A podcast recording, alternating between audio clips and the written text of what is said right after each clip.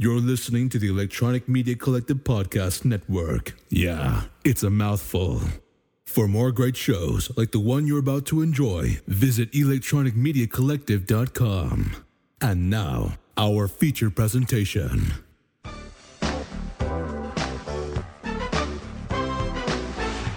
Welcome to the exciting world of the movies. Hello, retro movie lovers, and welcome back to the Movie Graveyard. We got a real treat here. We're going real full circle. This is an episode we've been wanting to do for a very long time, and we kind of had a good occasion. So obviously, Trev is here with me. Trev, how you doing today? I'm doing great, Goat. How you doing? I'm doing awesome, and let me tell you why I'm doing awesome, Trev. Mm-hmm. We have hit a milestone. This episode will be coming out in May, but recording it in mid-April right here. But I want to say, I want to thank the listeners, because we had our highest whatever rated download month. We keep breaking records, but March, it jumped beyond my wildest dreams. How many listeners and how many people jumped, especially on the older episodes. A lot of people going back and just rediscovering our back catalog. So I hope people are enjoying that. And then also, too, hit a overall milestone, not even really since the beginning of this show. I'd say since 2017 when we switched servers, but we hit another milestone. I want to thank everybody for helping us hit 30,000 downloads. I know that's a very, very small number compared to popular podcasts, but for something here that we're type of thing where we just only talk about old movies and we only do it every once in a while, and we only and just for fun, just for fun, just a little hobby like this. For us, this is kind of our excuse to get to catch up with each other, too. Exactly, and then that just ties into what we're covering today, the awesome Death Wish 3, because Death Wish 2 was, I think, the third or fourth episode we ever done on this podcast. Me and Corey did it, and it was the first one where it's we got listeners, basically. Yeah. I'm excited because this is more unique for you and I. I feel you and I always do kind of older cult horror films, or we do our themed episodes. But I don't know if you and I have ever done just a good trash exploitation action film. But I know that you live and bleed that kind of stuff, so I'm excited to finally dip my toes into it as well, because I love that stuff too. I just never. I feel we always pitch horror ones to each other. Exactly. What do you say? If it bleeds, we can watch it. Pretty much.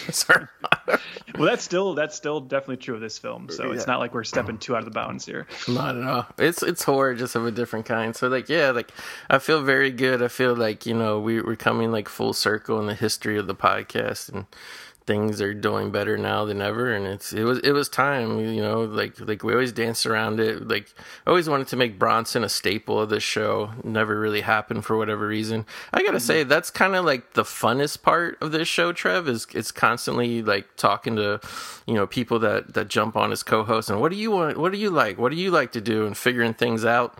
But then it's also too, it's there's next thing 3-4 years have gone by, and you're damn, what happened to Boyo? We got to get back on Boyo Bronson over here. Can't let him go. And also too, I pretty much kicked off the quarantine period last year, March, April 2020. I went full in on Bronson. I did a whole Bronson marathon. A lot of his movies, for some reason, were on Satellite about a year ago, and I caught about 4 or 5 of them. I feel I'm just stepping back in time here in a big way. Ooh. So yeah, let's get it rolling. Because let me just quickly ask: did you go on to also go into Robert Bronzi films as well, or? I actually know more. I know that's a joke, but I actually shockingly know a lot more about Robert Bronzi than anybody probably should, or you think. We can talk about that at the end, I think. Yeah. So I'm actually living in the town right now where Robert Bronzi shot the majority of his tribute, Death Kiss. Yeah, okay. If you can believe that. So we got remotes in hand. Getting ready to watch Death Wish 3. I'm going to say 1, 2, 3, go. And when I say go, please hit play on your DVD, Blu-ray, 4K Ultra HD remotes, or your streaming remotes, or your PS3 controllers, or your PS4. Should we tell them where we're at in terms Yeah. I'm just so giddy. I'm jumping. We're on the Blu-ray. We're at the 9-second mark. There's a little brand new MGM logo that they attached to the front. We're skipping that because that's not part of the original print of the movie. We're on 9 seconds. It's pure black screen, and when we hit play, we're going to see the Cannon logo come up. The next thing will come up. So 9 seconds on the Blu-ray, probably real similar on the DVD. So you got your remote, Trev? I'm good to go, man. 1, 2, 3, go. All right. Yeah, I can't believe 100 episodes of this show, and I forgot to tell them where we're at. Thanks for saving me on that one.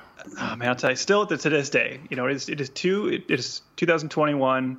I'm a 40-year-old man, and that Canon logo, when it comes on the screen, I still get excited. You are a 40-year-old man, but you are not a 40-year-old Canon virgin, because you've seen a lot of their awesome movies. Yeah, I mean, well, you know, like you, I grew up on this stuff. And I will say that, so a reason I'm definitely excited to do this film is I rewatched this yesterday in preparation, and I don't know if you'll go with me on this, but I will say there's a lot of great Cannon films, but this might be the most Cannon movie that Cannon ever cannoned. I think this is Cannon at its peak right here. I feel like you when you watch this movie, you're living, breathing, tasting everything that the Go-Go Boys were about, wouldn't you say? I think so. Yeah, I think this has pretty much everything you want from the studio and from like you said, from the brothers. This is just it's just pure immaculate form for them. I feel like if they would have been doing subtitles for this point of the series, this one would be called Death Wish 3: Back to New York, wouldn't you say? Something like that. Yeah, back. But I think that even the poster might say "Back in Action." But. I love this, even starting with the bridge, just like they couldn't even wait to get like when the bridge like looked nice. Yeah. Just the construction guys is all tore up, shitty. So I guess real quick we should touch briefly, because I want to say this is actually the conclusion, right, of a trilogy of Death Wish films that were directed by Michael Winner, obviously all starring Bronson, but Michael Winner. And the reason I want to bring that up is we'll get into it later as the film unfolds, but this one is like, there's a lot of similarities with the previous films. Obviously, it's trying to like recreate the formula of success, box office success. But this movie takes like a lot of departures. It goes even further than the previous films. Imagine if the second one didn't exist. Imagine just showing someone the first one, then jumping into this one. I don't know that you could convince anyone, get them to believe you that it's the same director. The second one has that kind of, it's that important piece in the middle, but even that, I mean, it's still from what the first one is to even 2, and then especially 3, it's pretty crazy that Michael Winner did all of these. Yeah, jumping back in time real quick, 1974 saw the release of the original Death Wish, and I wouldn't say Death Wish is it's much more serious film, much more of a drama than it is an action film. Wouldn't you agree, Trev? Yeah, I think it's what, you know, if a vigilante film made today, right? And I know there was a Death Wish remake a couple of years ago, but I mean, you know, with the thematics of today, I think a movie like Death Wish is what a vigilante movie today would have to be more, right? A more sobering look at the realities of what that would be like to decide to wage a one-man war on crime, you know, because they don't play him as the superhero in that at all. You know, he vomits after he first kills someone. He has difficulty taking down the criminals. It really much plays like, what if a regular person decided to seek this kind of vengeance? And we got to say, too, the thing that I think is the most unique, because the whole vigilante vengeance thing has been really like a whole genre unto itself. But I would think one thing that separates Death Wish from all those other films is, you know, the first one, his wife gets killed. It's a home invasion type thing, rape, robbery, murder. His wife gets killed. His daughter gets traumatized. But they actually, which by the way, you know, just for trivia, one of the assailants is a very strange young Jeff Goldblum.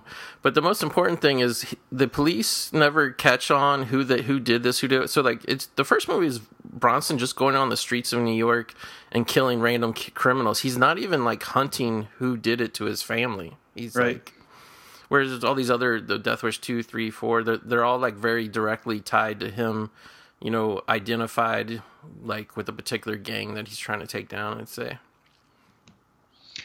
Well, it's not a Death Wish film if you don't have a later, more famous actor as one of the gang members. So you said we have Jeff Goldblum in the gang in the first film. We get Lawrence Fishburne in the second one, and we just saw Alex Winter in the gang in this one. Yeah, it's almost like, you know, very fitting that the star power kind of dips as well. So you get Goldblum, who's been in the biggest hits of all time. You get Fishburne, who's a very dramatic actor, but been in maybe only one really big film series, let's say The Matrix. And now you get Alex Winter, who pretty much was only in Bill and Ted and The Lost Boys. So What a slam on the John Wick franchise, which Lawrence Fishburne is also in. Yeah, but he's very, wouldn't you say, a background character? Yeah, I mean, he was brought in because of the Matrix connection. Yeah. Yeah, and I think you're right in terms of that, like the dipping star power, because now that I said that, I'm pretty sure there's like no famous people in Death Wish 4 or 5. Yeah. So I think that trend actually kind of ends here. Also, I just wanted to briefly mention during the opening credits here, there's already so much to talk about. I know. We're already getting behind. This apartment building. Let me just briefly say how confusing this apartment building is, because notice like every door they show us has like a different kind of like number on the front. It's like the numbering is all different.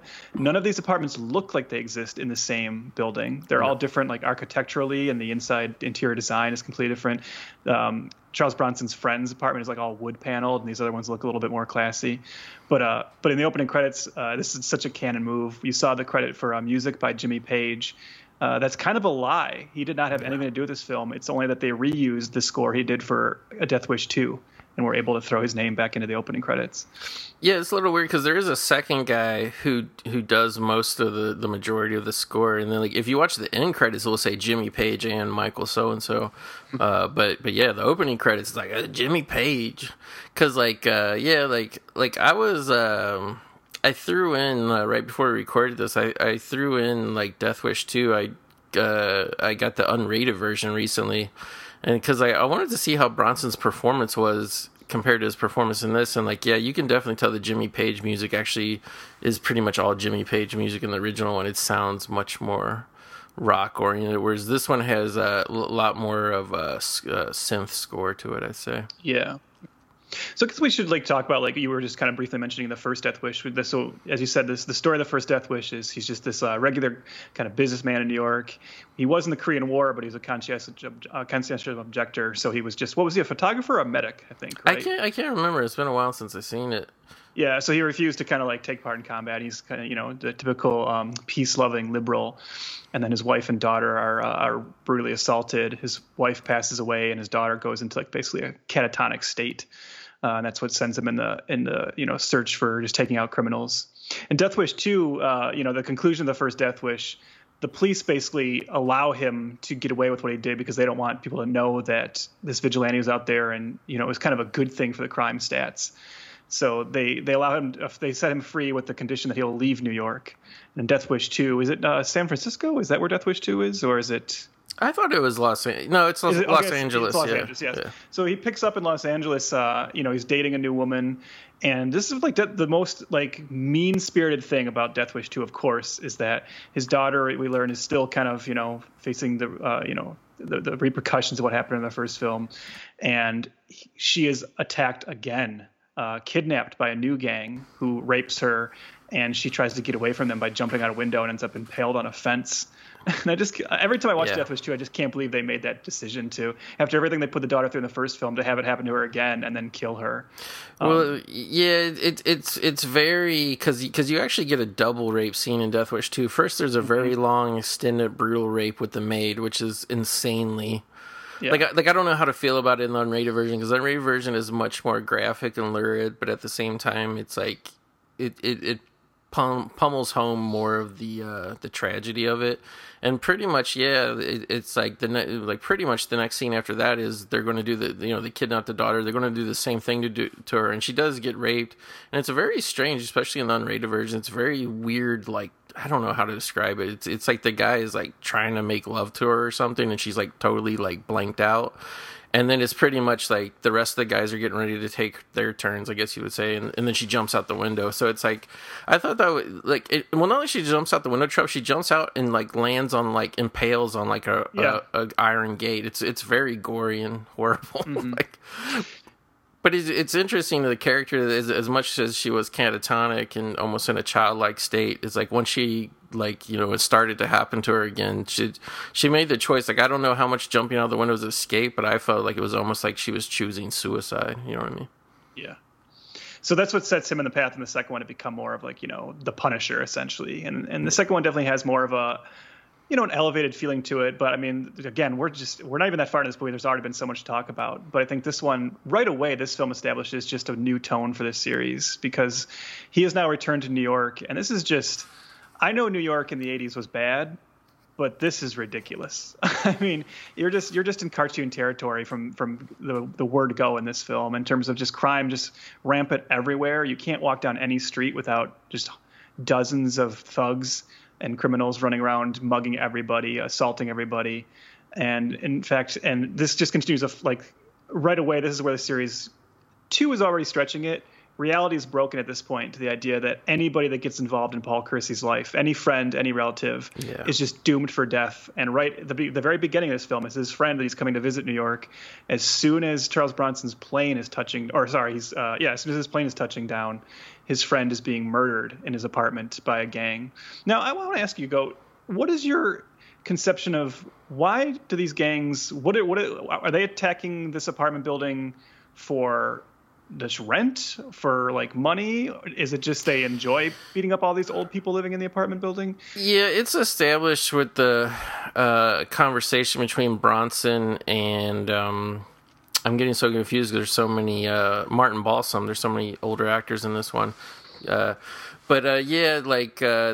establish that like pretty much they're just extorting the old people, and it's like, and Bronson even asks him like, what, like protection? Like, is that what this is? And he's like, well, you know, Martin Balsam's like, yeah, something like that. So, I mean, it's pretty much just extortion of like, give us money or whatever. But I mean, it's obvious too, that the only reason that these people, these older folks are living in this, this area is cause they're very impoverished, I'd say. So it's an extreme level of violence. And I mean, I'm not saying this can't happen in real life, cause obviously all kinds of crazy things do happen, but it's an extreme level of violence for, you know, a very small amount of money. You know what I mean?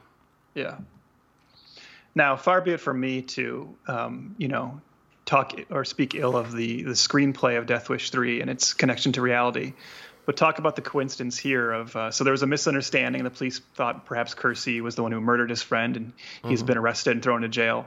And the minute he's thrown into the jail cell, we learn he's in the jail cell with who we will find out is the leader of the gang that attacked his friend and murdered his friend. And it's really strange because there's no dialogue spoken between them for him to learn that, but they just see each other and instantly take a disliking to each other, setting up the conflict for the rest of the film. And it's just, that's just such a cheap way to bring those two characters together the first time. But I guess that's what you expect from the Cannon Death Wish series. And I'm not talking bad about it because I love it. This is one of the stupidest films ever made, but one of the most highly entertaining films ever made. So, yeah, I guess we'll talk about that for a second. So the first movie, Paul Kersey, it's very serious. He's very much a man in grief. A man who has nothing really kind of left to live for, and he's doing these vigilante things against thugs on the streets, and he's sloppy and he's emotionally torn up about it, but he's compelled to do it. It's almost like a man who his emotions have him out of control. Part two, he's I'd say he's settled into the fact that he realizes he can fulfill. I mean, obviously there's an emotional trauma of his maid, who he has a very close, friendly relationship with, being murdered. So he wants to avenge her, and then obviously what happens like later in the film with his daughter. So he's avenging. So like part two, he's very much like I always thought of him, and I really like his part two characterization as well. Is he's like an angel of death, and he's comfortable with it. Part three, he's like almost like. It's weird. It's like almost like this was influenced by Schwarzenegger and Stallone films. He's this weird, like kind of slap happy badass, just like walking around all tough, and like the way he fights the guys in the jail and all kinds of shit happens. It's very like the Paul Kersey in part three has like really, I'd say, no relation to Paul Kersey in part one. Like you could kind of see the connection from the character. Changing from part one to part two, like it's like a believable character arc. But whatever happened to him between part two and part three, like I don't know. Like he's well, and I don't think it's helped any by Bronson's performance. Which let's just say, I mean, as much as I love this film and I love the Bronson, old man action genre in general, it's well known that. By the time you get to Death Wish 3 in particular, he's doing these for a paycheck. He's no longer really emotionally connected to this franchise, and he seems pretty bored in this one. And that ends up being, again, that feeds into some of what makes this movie fun. But it's not like he's going out of his way to you know, draw an emotional through line to the original film. Yeah, like I would actually say Death Wish 1 is a legit, solid, good drama. Like almost to the point where you're like, why did they get Bronson? Because Bronson was a tough guy in all his previous films and other films, but he always had a hint humanity. So it's almost like a departure that he's playing such a dramatic role, even though he did show over the years he did have dramatic chops. Part 2, I'd say, was more in line with like what you expect from Bronson. Part 3, and it's like, it's weird too, because like there was only like 3 years in between. Like the first one was 1974, and then they did 2 in 1982, and then they did this one in 1985. So it's only 3 years after Part 2, and it's like I could get if it's the same, if it was a different director. But considering it's the same director, like, why did him and Bronson both just be like, maybe it was a payday for both? I mean, like, they almost throw this film away. You know what I mean? They're just like, everything is offhand and slap ass and like over the top. Like, I guess we should say Ed Lauter is the police chief, who he definitely knows who Paul Kersey is and what he does. And he's like, as much as like, I think it was Vincent Gardini in the first film, as much as he decides to turn a blind, or maybe Gardini is in the second one, I can't remember, but he's in both. They send him to LA to help with the case in the first one, or in the second one. Yeah, credibility does get stretched in Part 2, but credibility really gets stretched in Part 3 to the breaking point. But this time Ed Lauter kind of takes over the role, and he's, again, it's compared to what the Gardini character was in the first two films. I mean, this guy is just like I couldn't even tell if he was maybe supposed to be the villain a little bit. Like there was like a double side where he was working with the gang too or something. But like it's just insane how much he like not only is going to let Bronson loose on the street to take out the gang and clean up the streets, but like he's kind of like almost like his handler, wouldn't you say, at various points of the film?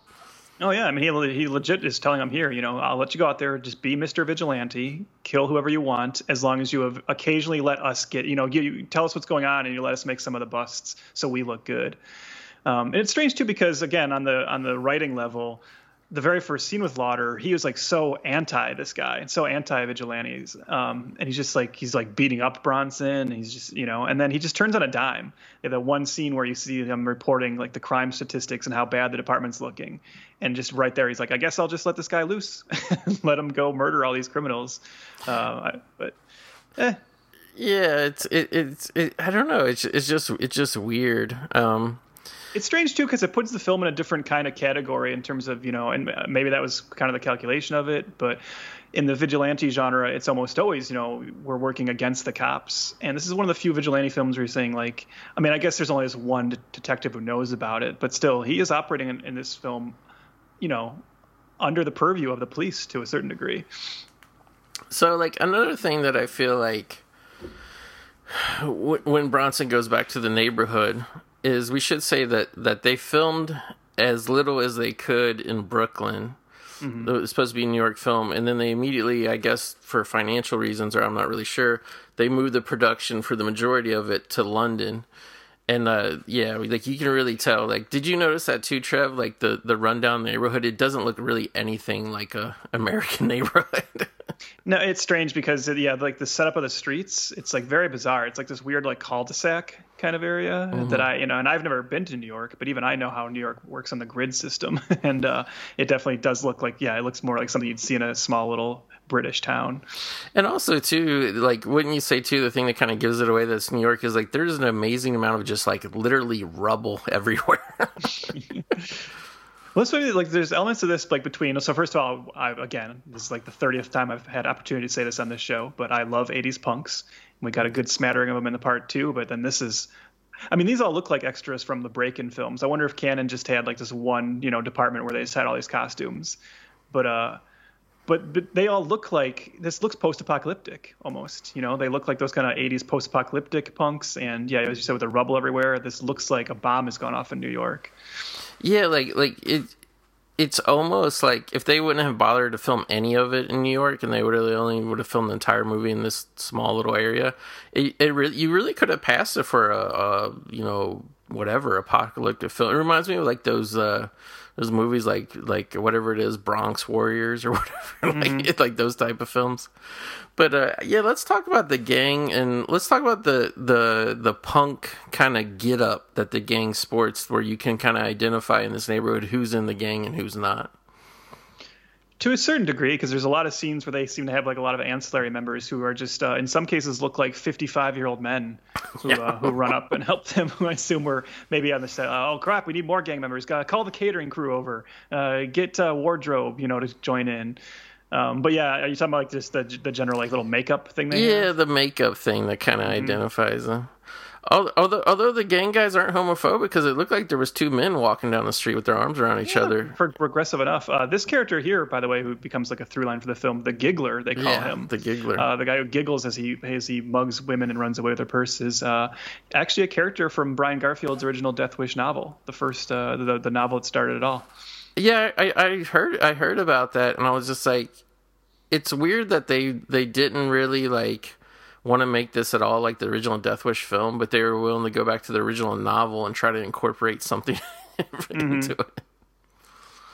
And I actually saw Alex Winter talk about the making of this film, and it was like, I think he was one of the small amount of like Americans that went over to film, and he was an unknown actor pretty much at this point, hadn't really done much. And it was like kind of a surreal experience to go over to London and film with Charles Bronson, whatnot. But I'm going to pay closer attention this time, but I feel like we never see Alex Winter's character die in this film either. So in my mind, he gets away from the fray at the end, and he moves to California and becomes one of the Lost Boys. He could be like, we do see his death, but it's so quick. Oh, do we? Oh, okay. But it's so like, he technically gets shot, but it cuts away so quick because it's like during the flurry of action during the end, Mm-hmm. But I thought there was going to be much more of a mano-a-mano showdown with him and Bronson, because they kind of have a lot of chance meetings throughout the film, you know what I mean? And it's very much thrown away, his death. I mean, or I should say his shooting, because like I said, maybe he doesn't die. Maybe you're right. Maybe he, it's just a flesh wound. That's what I mean here too. Like, so what we're just talking about, like the weird location. So now we have Bronson and Martin Balsam outside of the apartment building, and like the front of the apartment building is not a sidewalk. But it's also not a street. It's just like this kind of empty lot. It's but like then dirt and rubble. Yeah, it's like a dirt lot. But then to try and make it look like it's New York, there's just toys. There's constantly people walking around. Yeah. And you're just like, what are these people doing? Where are they going? Why are they just walking around this dirt lot? It's very strange. And I gotta say too, and I mean, there's many instances where it pointed out, but there is the younger couple, which we did see. A big celebrity there in another small role, but we'll get to her later when she kind of comes on screen more. But like for the most part, Bronson kind of sticks with this building full of older people, and I thought that was kind of a good move. But what's not a good move is like Martin Balsam goes out to the street to meet him. He's, oh, you're Charlie's friend, right? Yeah, it's very kind of like, I don't know, sloppy screenwriting, whatever. But just quick, get to the point. But the thing that's a recurring theme is Bronson. If he doesn't know now, he will know very shortly that this gang has eyes on him and they're after him.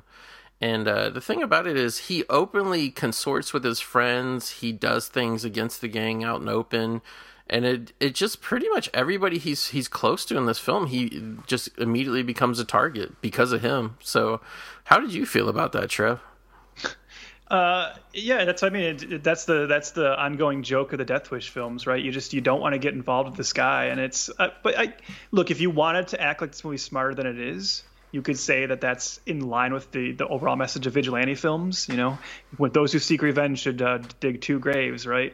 By pursuing this kind of justice, all you're doing is making the world a little worse. Mm. But I don't think they were thinking that. But you're definitely right. The second he gets involved. I mean, they technically win at the end, but the cost, man, the cost. Oh, it's taken to a nuclear level. Go ahead. And even just like kind of cheesy screenwriting stuff, right? The fact that he opens the window there and the Fraker, the leader of the gang, is hanging out across the street, and he like instantly looks up and sees them in the window. As like, why? How would he have sensed that? It's just like the movie takes so many like little narrative shortcuts like that. I also want to ask you though, this idea of him, so the hook of this film, if you're trying to categorize the Death Wish films in your head, especially as you get into the later ones, and they're all kind of corny. You're right. This is the one where Bronson teams up with a bunch of senior citizens to take on a gang. And I guess there was just something in the air around this time, because in 1985 we also got the film Tenement from Roberta Findlay. Or do you know Tenement? I'm not sure. What's the movie where everybody like bangs on pipes when the gang comes? Everybody bangs on pipes. That might be Tenement. It's been a very long time since I've seen Tenement, but that is the same idea. It's like it's a South Bronx apartment home that's being terrorized by this gang, and all the people in the gang in the apartment building decide to band together to fight them off. And again, some of them being quite older. And I was trying to was one of those films a ripoff of the other? But this is one of those cases where they both came out the same year, so that seems unlikely. Yeah. But I don't know. Maybe they had somehow heard what was going on, and one of them was like, you know, trying to beat the other one out. I don't know. Yeah, I feel like a lot of these things kind of become the way they're conceived. It seems like the way we've seen this play out over the years, Trev, is I think these things are kind of conceived independently. But once the word gets out that you're in production and whatever, like then it does become a race just to get yours out before the other. And, did you notice at the end of that scene right there in Martin Balsam's apartment that at the very end it was clearly daytime when Martin Balsam grabbed the key, the sun was shining in through the window in the back? Well, I was gonna say too, because you said like the apartments that are literally in the same building, like in the same hallway, like Balsam's apartment is like much more Victorian. It has like literally like 16-foot high ceilings. Yeah. And then Bronson's friends, it kind of has like more traditional like 10-foot tall ceilings, wood paneling. You know what I mean? Just yeah. I mean, this one is definitely a set because of something that happens later, you know? Right.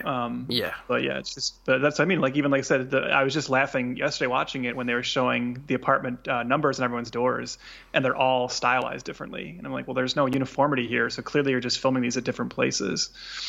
I feel like the Death Wish remake, which by the way, it's not really much of a remake. It has you know, it doesn't really, I wouldn't say, I mean, loosely, but you know, it's not beat for beat like the Bronson original, but I think the Death Wish remake would have been actually more popular if they would have chose to just remake Death Wish 3.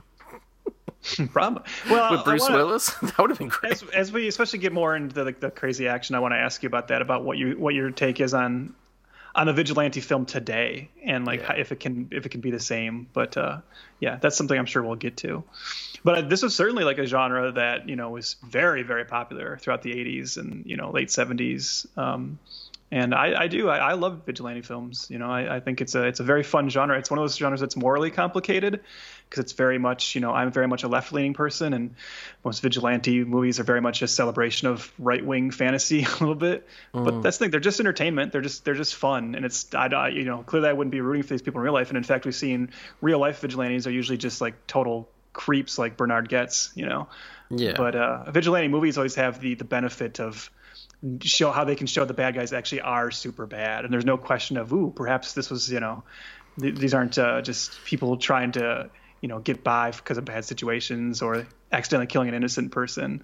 I gotta say too, like the difference too, without going into specifics and talking about things I'm sure people don't want to hear about, is for the most part when you hear about vigilante justice in real life, it's usually somebody who is not really been the victim of something. It's somebody who kind of has almost like a hero fantasy that they're going to stop something from happening. Yes. Yeah. And then it usually goes wrong, whereas like in the movies it's always somebody who's been very gravely wronged and gravely, you know what I mean? Like, like you can sympathize, you know, emotionally with them and why they're doing what they're doing. But in real life, like, yeah, it's strangely usually not that type of situation. That's why I kind of felt when you said, like, if the Death Wish remake maybe should have been a remake of this one, I kind of felt when that film came out that they missed an opportunity by, I would say the only really way to get away with doing a Death Wish movie today is to not have it be about a white guy, you know? Yeah. I don't think anyone wants to watch that anymore, you know, especially a white guy in a city like Chicago. You know, you're just bringing complicated questions of race into the factor. And in fact, I think a Death Wish film about, you know, a black family who's perhaps, you know, loses someone due to police violence or something and goes on to vigilante streak. Imagine, I mean, it'll be controversial, but that's going to pull in more box office for sure. You know, it's funny because I figured we would talk about this a little bit, and I was thinking about like if you had to make, you know, not like literally Death Wish or whatever, but actually maybe if you just wanted to make some more Death Wish, I think Death Wish would actually be more interesting if you took on a female lead character. Mm-hmm. And, you know, got away from the rape type, whatever, which, I mean, not saying that can't you know, be dramatically handled in a film today, but it's certainly not as accepted in entertainment the way it was in the 80s. I mean, I'm somebody who's never shocked or never offended by just about anything. Even I'm just like, why were they so cavalier about rape in the 80s films? You know what I mean? Yeah, and I think you're finally seeing, you know, when it is handled now, people are finding more interesting ways to handle it with a film like Promising Young Woman. Yeah. And not being so exploitative. But I agree. That would be an interesting take too. It's just Bruce Willis is not who you want to see in a Death Wish remake, especially. I mean, yeah, maybe Bruce Willis, maybe 20 years ago. Yeah, you would have had a different result, but yeah. But here we go. Did you think it was strange that Bronson invited himself to dinner with the I think they're Jewish, the Jewish couple? I mean, who's going to turn down, you know, a good cabbage soup, I suppose, especially someone of Bronson's age, you know? I love how Bronson goes and buys, the shittiest used car, and then he uses it as bait because he knows these fuckers will rob anything. Yeah, that scene, I mean, right there, there's the murder, the violence scenes in this are just so funny, and I know that's a very popular scene on YouTube. Just with not a second's hesitation, yeah. Just pulls out the gun and blows them both away, and with seemingly no repercussions. We never see anyone arrive to get the bodies, or it's just happened. And just this here too, when the police drive by and all these gang members are just throwing bricks and stuff at the cop car. It's this. I'm sorry, like I said, I know New York was rough in the 80s. I'm well aware of the history. But this is just something else. It's ridiculous. The vision of New York it portrays. I gotta say too that scene where how he said the cop car drove by and the gang people just kept throwing the bricks and stuff. It reminded me of that one Police Academy movie where that gang took over the whole city. You remember that? Yeah. Yep. And I guess this is a good time finally. Do you want to talk about the gang leader here? Fraker, yeah, sure. Yeah, Fraker. He's a very tall, white Irish man. He has what I guess you would deem as a reverse mohawk, meaning he has a strip of, that's been shaved down the middle of his hair, and then the rest of his hair is just a normal. Yeah, it looks very silly it always looks silly. It looks sillier in the jail cell, and then you find out later it's done so that the makeup can run all the way through. I was actually kind of trying to figure out. I don't know if they put this much thought into it, but the makeup is kind of this red line that comes down your forehead and then black streaks that go across horizontally. Mm-hmm. And I was wondering if there was any kind of take to, do you have more streaks if you're higher up in the gang? Is that right. A signal of your rank or? Yeah, it's very weird. Now, here we have, I don't, like you said, these men who are harassing the couple here, the Hispanic couple, it's just it's reaching everywhere. The gang is everywhere at all times. They're never huddled. They're just throughout the community. I like this young boy who cheers Bronson on behind a tree. Yeah. Now, do you believe that two young strapping men like that, those two gang members, especially the one who was taunting her, was very, very well built? Yeah. And do you believe those two guys would run away from Charles Bronson? Now, I know we know Charles Bronson's a very tough guy, but in the reality of this film, the fact that everyone is just so kind of scared of this old man, I don't know, little tough to take. Yeah. So I guess we should say of the Latino couple. The wife is actually a very well-known actress, Marina Sirtis from Star Trek: The Next Generation. Performing in this film in what I can only say I would have to unfortunately call brownface. Now, I was going to ask you about that because for people who don't know, I believe she's of Greek descent. She is, yes. Yeah, and they're clearly putting some makeup on her. Okay, see, yeah, I couldn't quite tell. And it took me by surprise because the first time I viewed this movie, I didn't know it was her until I saw the credits. I was doing some research after the movie. And I was dang, that was her. And I rewound it. I was because this movie was only maybe, I want to say 3 to 4 years before the Star Trek Next Generation came on, and remarkably visually different person, I'd say. Mm-hmm.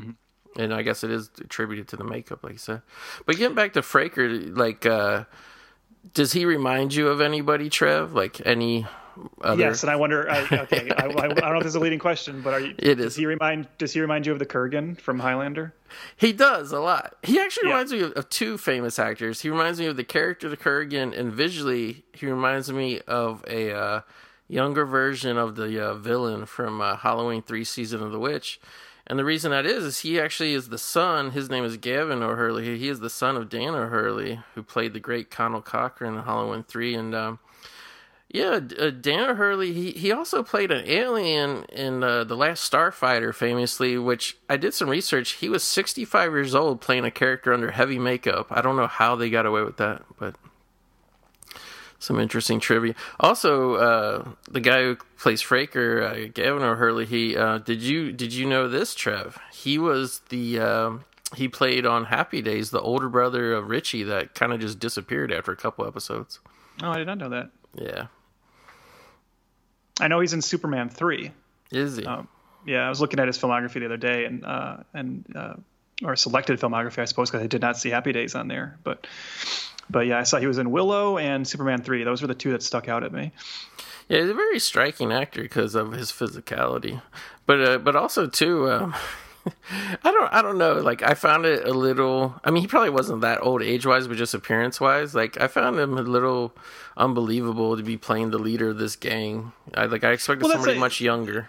That's what I mean. I mean, I think one of the more fun things to do with this film, especially if you're watching it multiple times, not that this film requires any high level of concentration, but I now enjoy just watching all the gang in the background. And so right there, you see like Fraker, there's a member of the gang standing behind Fraker that looks like a 60s hippie, who's now joined this gang. It's a very, that's the thing, it's a very multicultural gang, but it's also a very multi-generational gang. Goat, did you recognize, or do you know who Fraker's girlfriend is? No, I didn't. Okay, so the blonde woman who's always behind Fraker and is kind of, that they never really show them, but we can tell they're like a couple. Yeah. But that's Barbie Wilde, who horror fans would know as the female Cenobite from Hellraiser 2. You just blew my mind with that, but now that you said it, I kind of see a little bit, yeah, because she took over the role, right, of the female Cenobite. Mm-hmm. And she's definitely run with it. I know she does still to this day a lot of horror convention appearances and yeah. Interesting. Again, I'm talking about flies going into the spider's web here, Trev. Now we have this lady who's the public defender who was representing Kersey when he was arrested. I don't know if they're just kind of unclear if there's still charges hanging over him from that, or if he's just in the clear now. I think he's in the clear now. But this woman took a personal interest in Paul Kersey, because I mean, why wouldn't you if you're?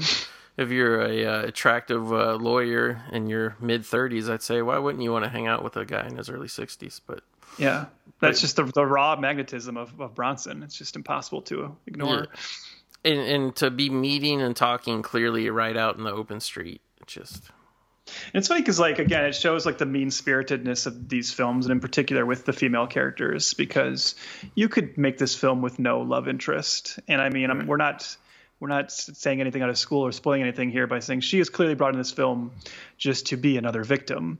And in a movie that doesn't really need him to lose another, Kersey doesn't need another personal loss for this story to move forward. So the fact that they even bother with this, I mean, I'm sure they're just ticking off the box of saying, yes, every film needs to have a love interest, but I don't know that this one did. Yeah. I mean, we're jumping ahead of ourselves. She becomes a love interest. And she's the one, we should say in all fairness, she's the one pursuing him hard. Bronson really isn't trying to get after it in the beginning. But obviously she becomes another sacrifice, being a friend of Paul Kersey, whatever. But like you said, it's very unnecessary, because from the get-go, when just his friend was murdered, he was on the path of vengeance already. There was no need. There's no need for this. Yeah. We don't need Fraker to be any more evil. We don't need Kersey to get more emotionally involved in this war. I don't know. It's just strange. But do we need Fraker to be always standing on the street corner witnessing everything that happens in this small town? We do need that. This is strange here too. Are these cops meant to be working with the gang, or it's just this whole scene where they come in to take the gun away from the? This is a very weird moment.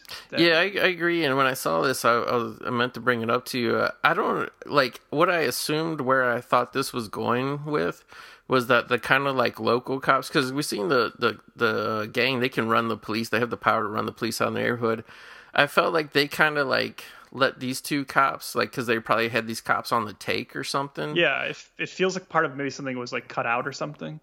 But then again, it never gets paid off. We never clearly see that these cops are, But I just assume, because the way the guy is oh, just give us the gun and we won't report you or we won't arrest you or whatever. You know what I mean?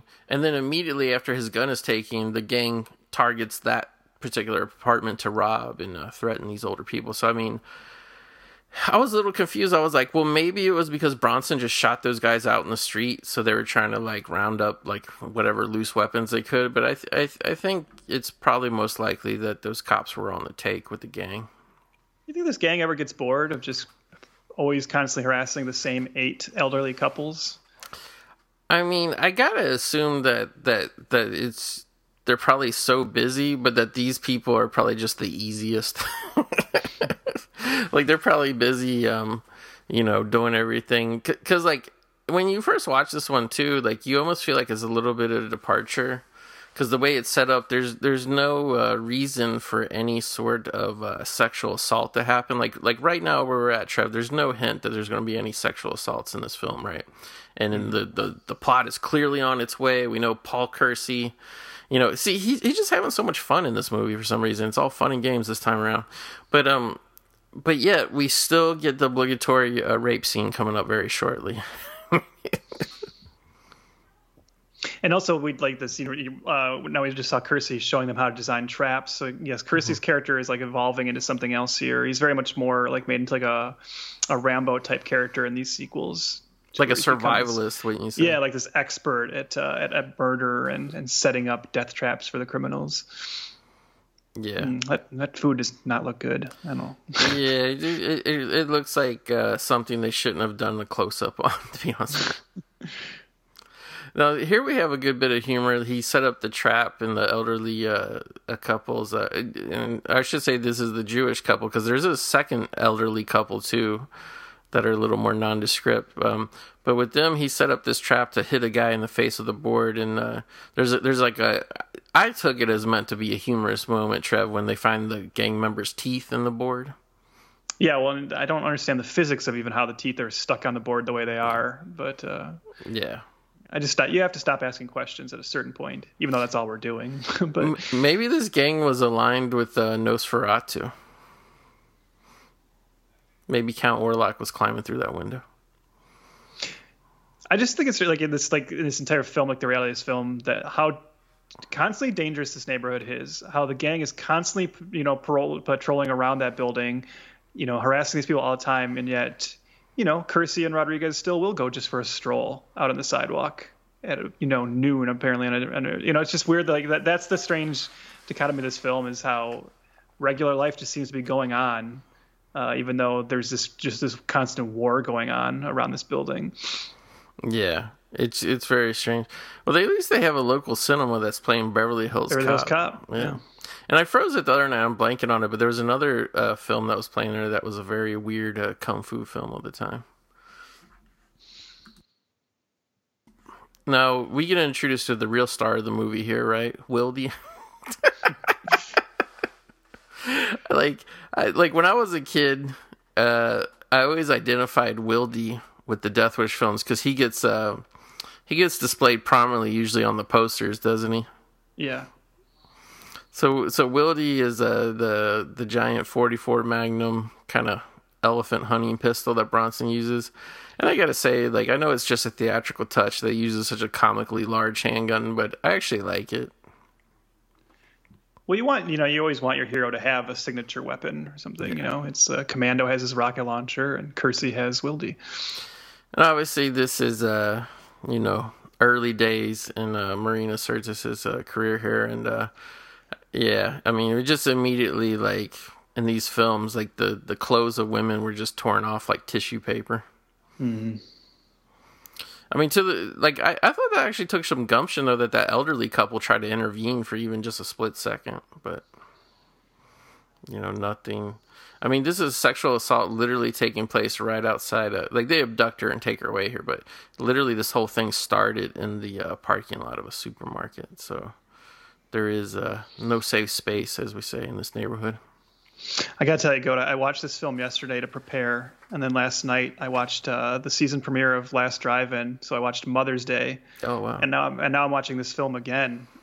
This is a particularly sleazy 48-hour span for me. I don't know if I... You're going to have to take some extra showers. Yeah. So, do you think this was just a routine crime here against this woman, or do you think this was... more of a message to Bronson. That's what I mean. That's what you alluded to it earlier, but it's never really clear. Is like, is this where everything was already heading, or is this all escalation at this point because of Kersey getting involved? That's definitely what it feels like to me. I feel like we're seeing an escalation now because, you know, when Kersey arrives, yes, they have just beaten up his friend, but we're kind of led to believe that this has been going on for a while without the stakes being quite this high. Right. And now from this point on, it's just awful for all these people. Although I will say Michael Winner showed some mercy there, that the scene against the woman was very brief compared to Death Wish Part 2, or even Death Wish Part 1, in all honesty. Well, I do hate to think, there's definitely a chance of this, but I hate to think that that was just another box that they had to tick, where someone was like, okay, it's a Death Wish film, there needs to be a rape. You know, and so it's just kind of thrown in because they felt like that's just part of the franchise. Yeah, and I gotta say, like when we watch Part 2, like what happens with the maid is so terrible, so awful. But then like what happens to his daughter is just so much more over the top. Well, we already had the thing, the terrible thing happened. And it's like, yeah, and like with this, like you said, like it wasn't even like Winter really committed to it because it was, so brief or whatever. But, it's just like, where there's distributors, that we're always like, oh, you got to have this in here. Oh, you got to, because it even happens in class of 1984. You know what I mean? Mm-hmm. So it was like a box to tick. When I watch those scenes, in all honesty, I just feel so bad for because I know it's obviously not all real and stuff like that. But like, I just feel bad for the actresses who have to do those scenes. You know what I mean? Mm-hmm. Like, yeah. It just seems so horrible. And, I guess it's different if you're doing it in like the course of like a really prestige film or something. Like like obviously, like I feel less bad for somebody like Jodie Foster who did it in The Accused, where the whole movie is, something happens in the first 10 minutes, it's brutal, and then the whole rest of the movie is the emotional aftermath and kind of raise questions about the what happened. And stories like this, it's like you do a horrible rape scene, it's just forgotten the next scene. You know what I mean? Like, yeah. And it's one of those things. It's one of those things I'm sure you, like me, find yourself wrestling with more now because it was just such a staple of exploitation cinema throughout the 70s and 80s. Yeah. The ones that we grew up on and saw on cable all the time and rented at the video store. And I just used to not think that much about it. Obviously. We know it's awful, but it was just so accepted in film. And I'm at that point now where like many have just, when it comes out, when you see it in a new film, it's like, really, still we're doing this, and yeah. And I think like you just said, I think it's only justified if you're making a film that is really going to heavily tackle the true like emotional kind of fallout of that. And that's not what most of these do. An example, like I said, as over the top as Part 2 is, okay, the rest of the movie is serious. This is literally the next scene after this one, which we should say they broke her arm and led to a blood clot, killing her. The next scene after that, terrible rape, find out, oh my gosh, the lady died. And then Bronson, he's like cavalier with playing with his giant gun. He's flipping ice creams to the kid who idolizes him in the neighborhood. And he's just like strolling around with his Nikon camera, obviously setting up bait for the giggler here. But it's just it's an odd tone. You know what I mean? What I always find amusing about this scene is that, so this is a trap for the, like you said, he purposely, flicks this Nikon camera over his shoulder so that the giggler will take it so that he can be justified to shoot him. Mm-hmm. But if you're at the point where someone stealing your camera is enough justification for murdering someone in cold blood on the street, I feel like he probably didn't need to do the camera thing at all. Right. At this point, he knows this gang is bad. What's stopping him from just walking up to him and shooting him? Yeah, and that's kind of more the vibe of the first film. It's like, where this one, it's kind of all like a big game. And what's ironic is that immediately after he he kills the giggler there, and which we should say also too that I think there's some dialogue earlier that like the giggler's more than just a perch snatcher. I think he killed somebody's daughter or girlfriend or something earlier in the story, but I feel like to immediately like kind of cleanse Bronson of any kind of like, like us questioning like, oh, did Bronson really need to do that to the giggler or whatever? We immediately have the citizens like praising, like they're so happy that, that the giggler's dead type thing. Good old Ed Lauter here showing up. Let's talk about Ed Lauter. What do you think of Ed Lauter? Let me ask you a question, because I'm wondering what it is for you. When you think of Ed Lauter, what comes to your mind right away? Is it this, or is it something else? You know, I until real recently, I didn't have a real signature role with Ed Lauter in my mind, other than I always remember him dressed like this, always playing cops in films, is what it seems like. It's weird because, like, you realize that your connection to certain actors, especially these kind of actors, these character actors who would just be in, like, everything. Like, if you look up Ed Lauter, he's just in so much stuff. Yeah. And you realize that what really gets locked in your head is just whatever movie you watch the most, no matter how small the role might be. And so when I see Ed Lauter, I always immediately think of him as the police captain in True Romance, even though I think he might only have, like, 2 scenes in that. But yeah, I think of that, and then also, oddly enough, I mean, this might just be because I did this. I watched them recently for another podcast, but he's also a major character in Starship Troopers 2. Oh wow! And I'm guessing that was your preparation for your big appearance on If It Bleeds, We Can Kill It, right? Oh, I'm sorry, not Bleed. I'm sorry, Kaiju Transmissions. Kaiju Transmissions. We did a whole watched the entire Starship Troopers franchise. Yeah. I got my Bird podcast universe mixed up in my head right now. That's okay. That was my podcast universe too. So. It was. But yeah, like I think now for me, and this is just more recently, obviously, about a year ago, bought the Blu-ray of this movie. I always enjoyed this movie. Watched it again. We did an episode about it. But from now on, like, I think Ed Lauter in my mind sticks out. He's the hockey coach in the film Youngblood with Patrick Swayze and Rob Lowe, and it's actually like a real role. Like, he's a main important character. He has multiple scenes. He's important. Whereas like you said, like every other role, I mean, he's very sparingly used in this film as well. Yeah, every other role, like I always thought of him as just kind of a hinky, kind of supporting. Chewing the fat type character actor, but like he's actually decent if you give him a good role. I enjoyed his performance quite a bit in Youngblood. It's the football coach and not another teen movie. So. Wow, perfect, yeah. Because it's kind of funny because also another football movie was All the Right Moves with that Craig T. Nelson, and like I feel like we're missing that great lost movie where Craig T. and Ed Lauter played brothers at some point. One's a cop, one's a football coach. I could actually, besides this diversion subplot, now this is all very...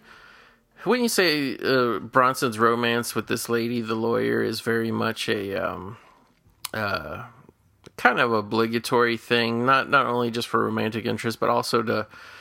I feel like her character and her scenes with him kind of function as trying to pull some humanity out of Bronson. Like, you know, could he have a future? Could he have a romance? You know what I mean? Yeah, I mean, like maybe that's what they're going for, but it's just strange because, as we said, it feels tacked on. And then even like her ultimate fate, his reaction to it is not any more extreme than what he's already been doing throughout the rest of the film, you know? So it's not like it pulls his character down to an even like deeper lower spot. That's what's odd about it. So I don't know, it just seems like a time killer a little bit, but hey, if we got to get a Bronson, you know, sex scene in the film, I suppose. I feel like this guy was pulling the ladies too, you know. Oh yeah, obviously Boyo Bronson's always said, I feel like this guy that had the purple headband on was snorting the coke. He looks so familiar to me. I can't think of maybe he was one of the Marines and the Aliens now that I think about it, but yeah, that guy looks so familiar to me too. But yeah, like there's just, I think this movie, and again, if I were being critical, and I'm not because I'm not a critic, one of the weaknesses is there's just constantly this back and forth game of like somebody looks out a window and Fraker is there. You know what I mean? Well, that's, I mean, yeah, I was going to say it too. Like the idea that every time Bronson looks out the window, Fraker's looking back at him throughout this entire film. Every member of this gang knows where Kersey is living. It seems like to me, I've never been in a gang. I don't know how things work. I feel like it would have been very easy to murder this guy at some point over the course of this week or so, however long this movie takes place. Also, too, I think there's a little bit of a missed whatever, because this was an ambush. Was Fraker runs like a little boy into an alleyway and Kersey dumbly follows him, and then there's an ambush with, you know, he's Fraker's got a machine pistol. He's shooting at Kersey and whatnot. But yeah, like I feel like the little bit of missed opportunity. Instead of this weird looking through windows and game back and forth, I wish they kind of would have set up Kersey's path as like a little more like the original Death Wish, where he kind of was like more just constantly on the prowl in this neighborhood constantly picking the gang members off one by one instead of this weird dynamic. Because I gotta say, a lot of the interpersonal relationships and friends and whatever that Kersey makes, and like he pretty much only makes all these friends and whatnot just to have them sacrificed to the gang. Yeah, it's almost like Breaker or the entire gang and Kersey are kind of involved in this, like, they have like rules of war almost, right? They're like they're following this like kind of strategic game where they're saying, we won't just come into the apartment and murder you while you sleep, even though we probably could do that every night. For some reason, we only engage each other at certain specific times. That's gives the film a very strange feeling, but ultimately, again, you know, all these things that we're talking about are, as like complaints and silly things, are what make the movie funny too. So yeah, that's what I was getting at. Where I'm not a critic.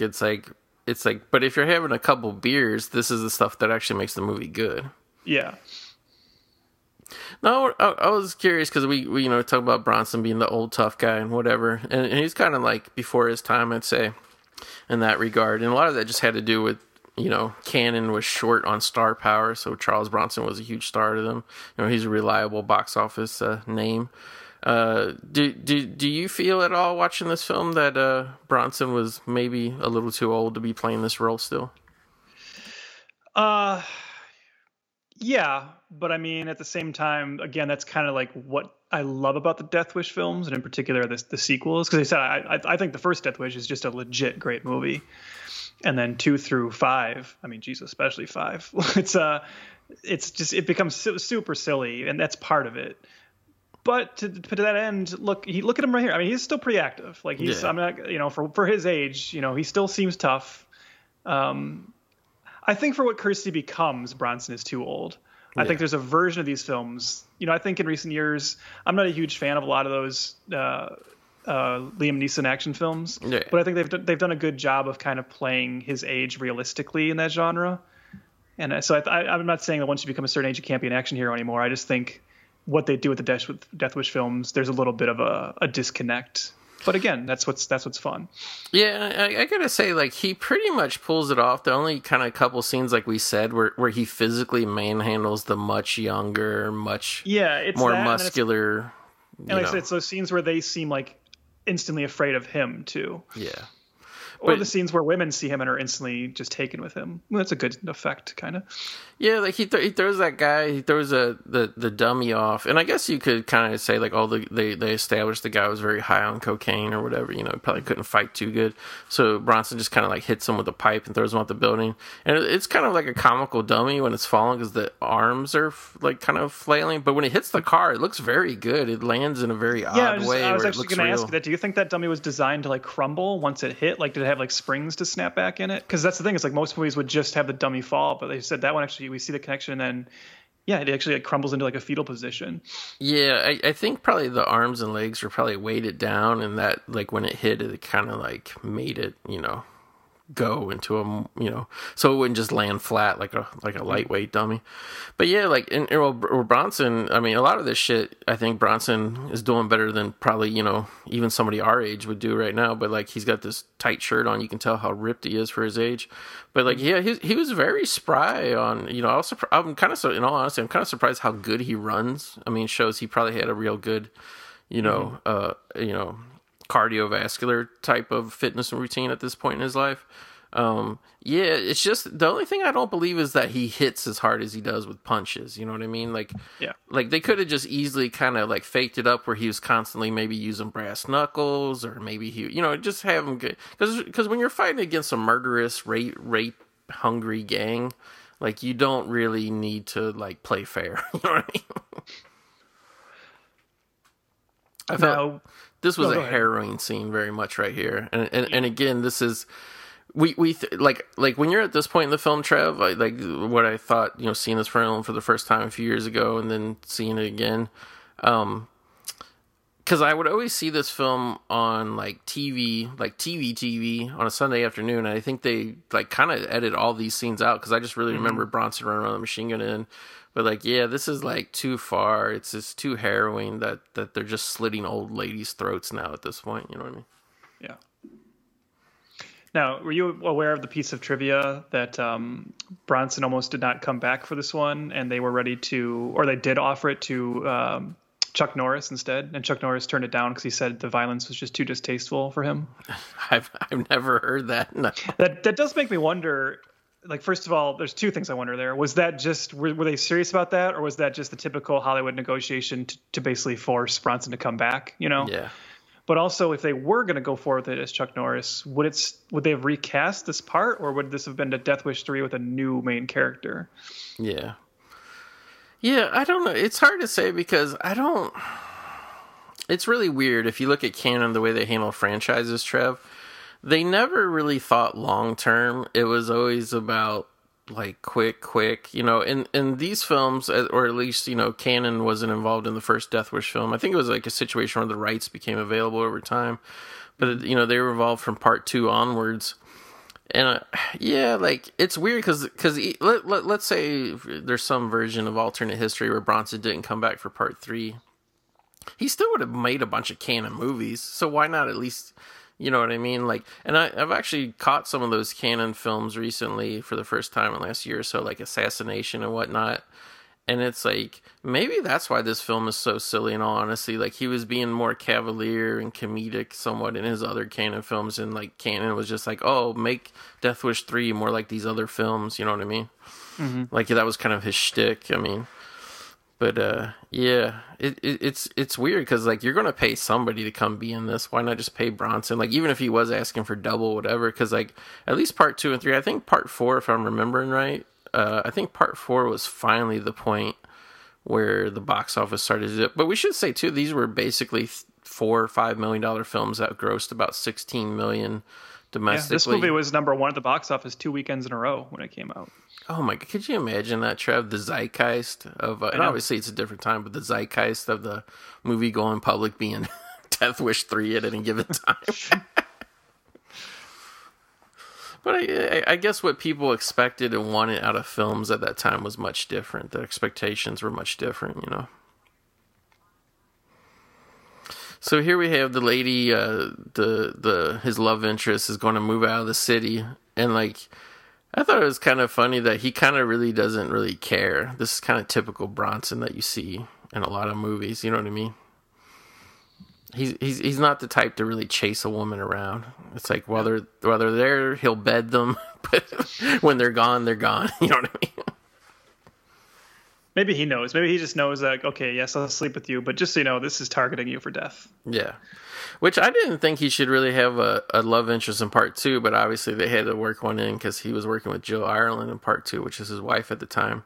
Mm-hmm. And maybe that's why this one is, I mean, all the Bronson love scenes were pretty tame, but this one is like kiss, cut to later, the lady's in bed, like, you know, fully blanketed up. Bronson putting his shirt back on. Do you think because he wasn't working with his wife here, that's why this had to be so chaste? Perhaps. The reason I don't mind the love interest in part 2 is that, you know, again, that movie's a little cheesy as well. Not as cheesy as this one, but the thing I like about what they do with her in the second one is the idea that she does leave him because of, you know, who he is. And yeah. I like that it's at least bringing in this idea of, see, if he's gonna decide to become this Avenger for the rest of his life now, he can't have a normal life anymore. So you do see that at least plays into, like, the repercussions a little bit. I mean, I guess here you get that every woman he's with will just end up murdered, but at least they did something a little different in the second one. You know, it's kind of funny how we're talking about this weird transition that parts 2 and 3 took, but there's a lot of, I believe you can find them on YouTube because I know I've seen them. And I heard other people talking about, there's like interviews where journalists, you know, television interviews, journalists take Michael Winner to task for kind of like the level of violence. I guess apparently Death Wish was kind of shocking at its time, you know what I mean? And he kind of, you know, during interviews or whatever, he kind of really publicly defended it, you know, because of the themes and the drama and the emotion and the power of the story. So it's really ironic that a guy had to really publicly defend Death Wish would go on to make these exploitative sequels, you know what I mean? Yeah, so you mentioned earlier that you wondered if, like, Bronson and him were just kind of like, you know, looking at this as a paycheck when we were phoning it in. And I think it's probably more that I look at Winter as someone who just saw what the genre had become and knew what he was being hired to make. Mm-hmm. And was willing to, you know, even though, you know, if he had been asked to make another film like Death Wish, I think he still could have. But I think he knew that at this point, you know, the 80s was the time of just really exploitation-driven, over-the-top action films. And I think he saw an opportunity to play in that realm in the franchise that he was being allowed to work in, because that's what he was being hired to do, was Death Wish films, you know? Yeah, so here Bronson's girlfriend gets knocked out, put into the front seat of a car that gets pushed down a hill that then crashes, which, like, I felt like they should have left that character alive, just had her in the hospital, hurt or whatever. And it's a life lesson: never date a woman who's apparently made of nitroglycerin. Mm-hmm. And I swear, yeah, exactly. I swear Bronson walks away like he's not really that perturbed by this. Yeah, so I mean, like, it's the effect of this on him doesn't seem like it changes the film at all. He was already planning to take this whole gang out. So, yeah, like when I watched this, you know, like, I just remember this hitting me as being like, okay, this film's gone too far now. Don't get me wrong, I love the ending. I love the action finale. But, like, maybe Winter felt like he needed to go this ridiculously over the top to justify that ending. That's what I sometimes wonder, too. Like, I was thinking that yesterday watching it, is that, were they aware of, like, how ridiculous this was? Like, that's the hard thing to parse with the Death Wish sequels, to where we look at them now, and as you said, these are perfect movies to drink beers and watch with their friends because they're so ridiculous. But I wonder, were they even trying to achieve a level of satire with how over the top? I don't know. It's a hard thing to say. So one thing I want to ask you, Trev, is you know, I think these films, and again, the shit starts. They blow up Martin Balsam's taxi repair shop. But anyway, what do you think? And obviously, this film wasn't trying to, like, really, you know, I think the first Death Wish film definitely was, but this film wasn't really asking the questions. What do you think of, you know, the way they set it up? We obviously don't have any sort of sympathy for these gang members. It's not like a thing of, like, you know, oh, like, they were bad, but they weren't that bad. Like, no, pretty much everybody on the gang side gets what's coming to them, and you feel very justified in it. But what do you feel about Paul Kersey? Like, do you feel like, you know, killing so many people over the years, like, do you think, like, at some point it's almost, like, weirdly not worth it? Because it's like, at some point when you basically live to kill, like, scumbags, aren't you kind of forsaking your own soul in the same way? You know what I mean?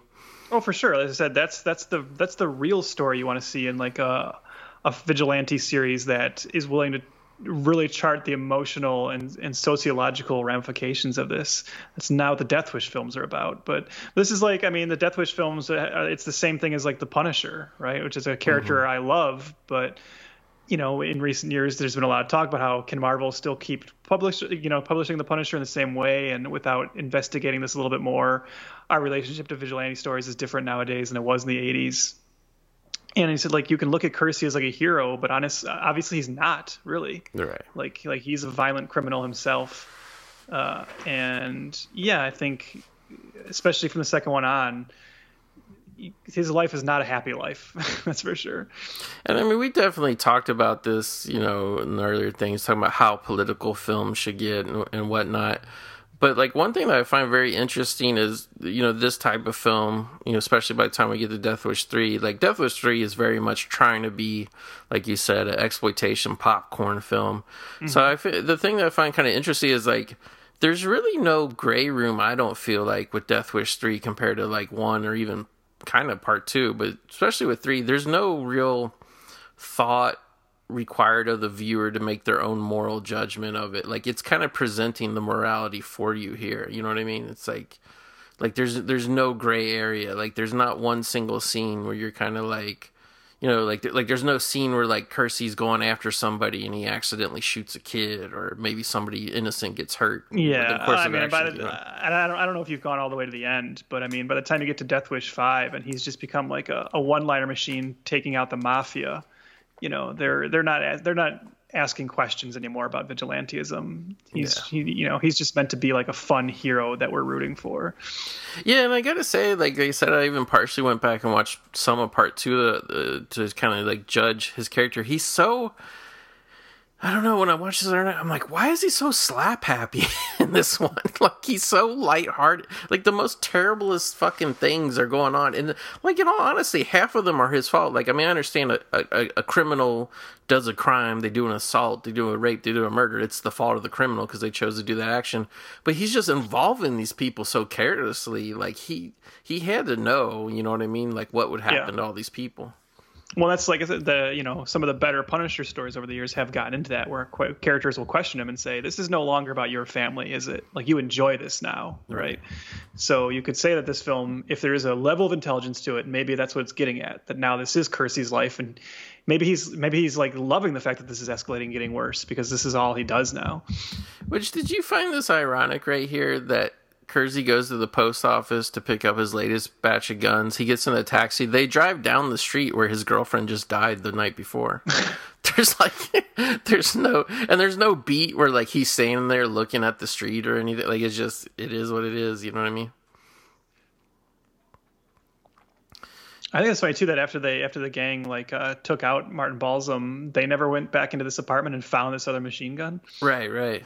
That was a weird scene too, because he can't, Martin Balsam wants to use the big machine gun and he can't, like, whatever, get it to work. So they're like, let's get the motherfucker. And they beat him up and they throw him off probably a 1-story fire escape. And he ends up surviving. I got to say, Trev, why did Martin Balsam survive that in this grim reaper of a film? Seems like he survived it only so that he could tell Kersey, hey, by the way, there's another machine gun in the cabinet. Right. And by the way, like, you imagine, like, so the gang must have taken the one he had that wasn't working, right? And I thought for sure at the end that they would have their own machine gun as well, right? That they would get that working, and you'd see this kind of, like, you know, machine gun versus machine gun battle. But nope. I guess, you know, a broke machine gun is a broke machine gun. Yeah, not at all. And I gotta say too, like, this is one thing I didn't really, like, agree with or like about the story is the guy who was, I'm blanking on what his character's name is, but the guy who is basically Marina Sirtis's husband, Rodriguez, yeah. He kind of becomes like a sidekick to Bronson. So Bronson's got Wildey, 44 Magnum. He's got a smaller pistol. I think it's a 38 snub nose or something like that. Now he's got a rocket launcher, and he's got this giant machine gun. All this for Bronson. Rodriguez shows up with a pop gun, which is basically just a pipe that's been kind of modified to be able to, you can put, like, shotgun shells in it, twist it, and we'll shoot a shotgun shell, probably not very accurately either. So, like, they're going in this big firefight battle, and he doesn't even give Rodriguez a real gun. Like, I had a problem with that. I'm not even sure, because he puts on the bulletproof vest, and he says we should get a few of them, but I don't know if that they ever do. I don't know they actually, like, you know, outfits anyone else with... Yeah, I love this idea too. So a moment ago we saw Fraker calling someone and asking to borrow some guys. So this idea of, like, this gang is part of apparently a bigger interconnected web of gangs all over New York that will, like, loan out soldiers to each other.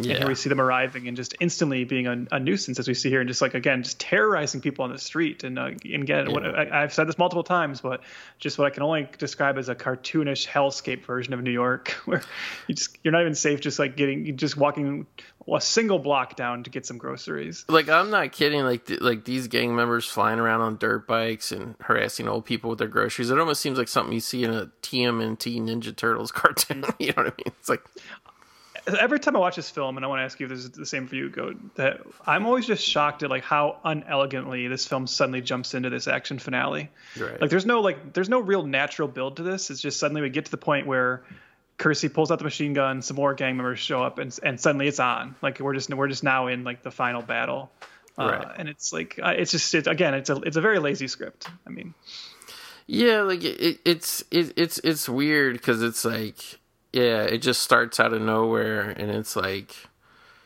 and I kind of like how broad it is. Like, these scenes where he's literally just running down random alleyways, and it's just pure coincidence that when he does that, the gang starts running down the alleyway towards him, and he can just gun everybody out. Like, you know, everybody makes a big deal out of how over the top the action finale of Commando is, Trev. I think this actually gives Commando, in a way, either a run for its money or kind of outdoes it, because this is even more outlandish than Commando was. Oh, yeah. Wouldn't you burn your hand holding the machine gun that way, too? Like, he's... I thought that too, because we should say that's meant to be a mounted machine gun. Mm-hmm. It was never meant to be handheld. Yeah, and, like, he's holding the barrel. Those get very hot very quickly, and I get that he's kind of grasping the very, like, bottom of it, you know? Like, obviously that's where that's like closer to where the firing is happening. Yeah, it's just but either way the whole thing would be too hot to ever touch your hand. Yeah. And like, yeah, it's very weird. I don't even though they were just firing blanks, obviously, I don't even get how they did that without, you know, because I mean, there's a famous story about Al Pacino burning his hand very, very terrible, like grabbing the barrel of the gun in Scarface. So I mean, I can't imagine. I mean, clearly Bronson did it because we saw him do it. I mean, there's, mm-hmm. I don't think there's any, can you think of, Trev? I don't think there's any point where we see Bronson where it's an obvious stunt double, you know what I mean? No, the most obvious stunt double is Martin Balsam getting thrown off the fire escape. Yeah. Like, that's not great looking. But Bronson, like, I mean, like, there's not too much that's asked of him that I guess would require a stunt double, you know? Yeah. From this point on, it's really a lot of him standing there, as you said, firing at people that are running at him. Yeah. I feel like this was the inspiration for the ending of Expendables Part 2 when you say for everybody just firing, standing, firing, and that suffices for a full-blown action scene. I kind of did like this scene though, like the cops just like in a helicopter flying by and be like, damn, it's a war zone. Yeah, I mean, the end of this film is super, super fun. I mean, that's, you know, it's definitely very, this is what I always remember about this film. As a kid, I thought this whole last like 15 or so minutes was just the coolest thing I'd ever seen when this would come on cable. Oh, so, I mean, and I realize we probably could have sat here during this commentary and just made fun of everything, but it's like, I actually find it more fun trying to like find the logic in it and take it seriously, in all honesty. Yeah, I mean, it's a very easy film to be made fun of, but I'll tell you, like, when I rewatched this yesterday and reviewed it on Letterboxd, I gave this 4 out of 5, and that's not a 4 out of 5 for like real quality. That's a 4 out of 5 for just pure enjoyment. I mean, this is, like I said, this, if you're into like what Cannon is doing, this is like the top of the line for them. I love how Bronson just ran across a mattress filled with newspapers. I guess they wanted to make it easier on his joints and ankles, whatever. I thought this was kind of a funny scene, too, because, like, for people who think the stormtroopers can't hit anything in Star Wars, you haven't seen anything until this gang shoots at Bronson. Yeah, this is like, you remember that episode of Police Squad? I think they redid this joke in Naked Gun 2.5, where, you know, you cut to Drebin firing at someone, then you cut back to that person firing, and then the camera pulls back for the wide, and they're only like a few inches apart. There's a lot of that, like, played for real here. Yeah, no. Like, the only thing it kind of reminded me when I watched this the other night is my dad told me a story. He was walking down a street one time, and there was these two guys. He didn't know what was going on at the time, but there's these two guys. And the one was, like, yelling for the other guy to stop, and then they both exchanged fire with little pistols. And my dad said they were, like, roughly about probably, like, 15 feet, and they both emptied their pistols, like, away from each other. They both emptied their pistols, and they didn't hit each other at all. And then the guy grabbed the guy, and it turned out the one guy was a plainclothes policeman or whatever, and some other police came and whatever. And, like, that was the only thing that was, like, I guess you could somewhat justify, you know, there's actually a lot of cases like that where it's, like, I guess the heat of the moment, people panicking and just exchanging fire and nothing really happening. Nobody really getting hit, you know, just bullets flying.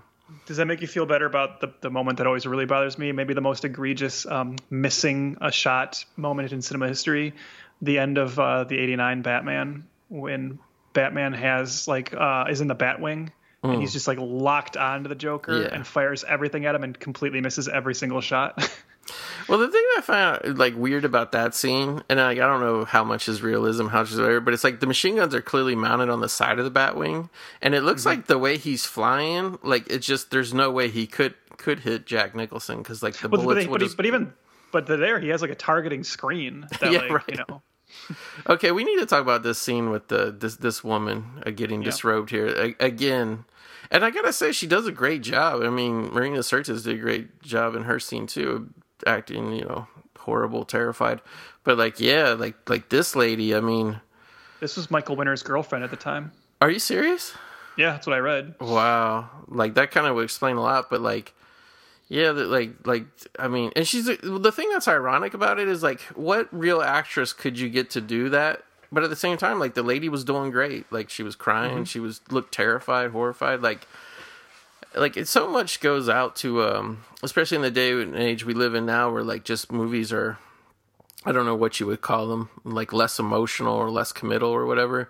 Everything's more about technology. It's like these people, like sometimes you watch these old movies and there's some people who do like the tiniest roles. It's like, man, they give their all into it, man. It's amazing. I thought that was funny too, that Balsam, like I didn't realize his hospital where he was recuperating was like just at the end of the street. Yeah. Maybe that's why he survived, because they got him to the hospital so quick. Now, this is a little bit maybe like that other film you're talking about, Tenement, where it's like now all of a sudden we see the citizens getting in on the act. Yeah, that is the missed opportunity of this film, is that I wish there was more of this, and I wish the build up to this was like a little bit more like well developed, because this is like what it seems like the movie was trying to get at, the idea that, you know, Kersey basically rallies this entire community to rise up against this, and you kind of want it at the end, and we're getting a little bit more of it here, but I certainly wish there was more of a through line throughout the film, and that they were more equally involved throughout this entire like climax. Yeah, because it's like weird, because when we saw the citizens take out the bikers, they put a chain across the road, knocked down the bikers, they shot them, but that could have just been two guys driving down the road with bikes, you know what I mean? Yeah. Okay, more over the top, supposedly elderly couple, but stunt people, flame. Yeah. They got Molotov cocktailed here. Again, it's like the gang members, like that was even Fraker taking out the old people, shooting them for no reason. Like the gang should be focusing on trying to get Kersey at this point, not just kill as many innocent citizens. Well, that's right. Like, that is the question. What's actually what's happening in this climax? Is this still just about getting Kersey, or what is happening in this climax? Because, like you said, if the citizens were involved a little bit more, we could at least. I love this too. The guy gets the knife in the head with the board, and he falls off the thing. But it's like, yeah, like if the citizens' buildup was a little bit more okay, we could see, okay, now the gang realizes, like, shit, we got to fight, you know, all these people too, not just Kersey. But it's like, nah, it's just. It's like violence for violence's sake. Because ultimately, like how we got into this was like the gang was coming up to the apartment building ostensibly to just get Kersey finally, right? Mm-hmm. You said him and Rodriguez came out on the fire escape with that machine gun and started blasting them away. And then the gang's reaction was just like, okay, now it's all out war. We're just taking out this entire 3-block area. I guess I'll roll with it because it's awesome. But I don't know. No one's strategy seems to make much sense here. Again, Rodriguez, man, just ducking bullets from these guys even have rifles and they can't hit them. But one thing I wanted to ask you, Trev, which I think would have been like, you know, not trying to soften the film up necessarily, but just to kind of have the series evolve, is, you know, like we had Marina Sirtis, she got done in by the gang. And Kersey, you know, when that second woman here, just during the whole fracas that was getting her clothes torn off, he finally saved somebody of sexual assault. Like, I would have liked if, like, maybe this movie would have gone more in that direction where he was actually, like, if you're going to go in more of an over-top, fantastical direction, I would have liked if this movie would have been more about he was actually, like, in circumstances where he could actually kind of stop the shit from happening. You know what I mean? Yeah, if especially as you're going into, like, a franchise version of it, you really could have turned him into this kind of like wandering. I mean, I guess suppose that's what they're doing a little bit. But you said like this wandering character is going from town to town, inserting himself into situations that he sees are bad and trying to prevent them from happening. I'll let you make the call here, Trev. Alex Winter, does he die or not? He gets shot by Ed Lauter. I mean, that's, yeah. See, I guess I wasn't even paying attention to that yesterday. I guess that's a death, but I mean, who knows, you know? But again, did you see what I was saying? How throwaway it really was. It was, yeah. Yeah. Considering he was probably like, wouldn't you say, the second most seen gang member? I love this shot of Ed Lauter and Bronson just running down the street together. Yeah, I kind of wish more of the movie, especially more of the climax, was them together. Because they're like them two guys with two pistols. They just shot 10 guys. Some of them had like M16 style rifles. They just wasted them. I kind of like Bronson's swagger here. That shot when he just was walking around holding the gun. But again, man, look at that background. It's war zone time, man.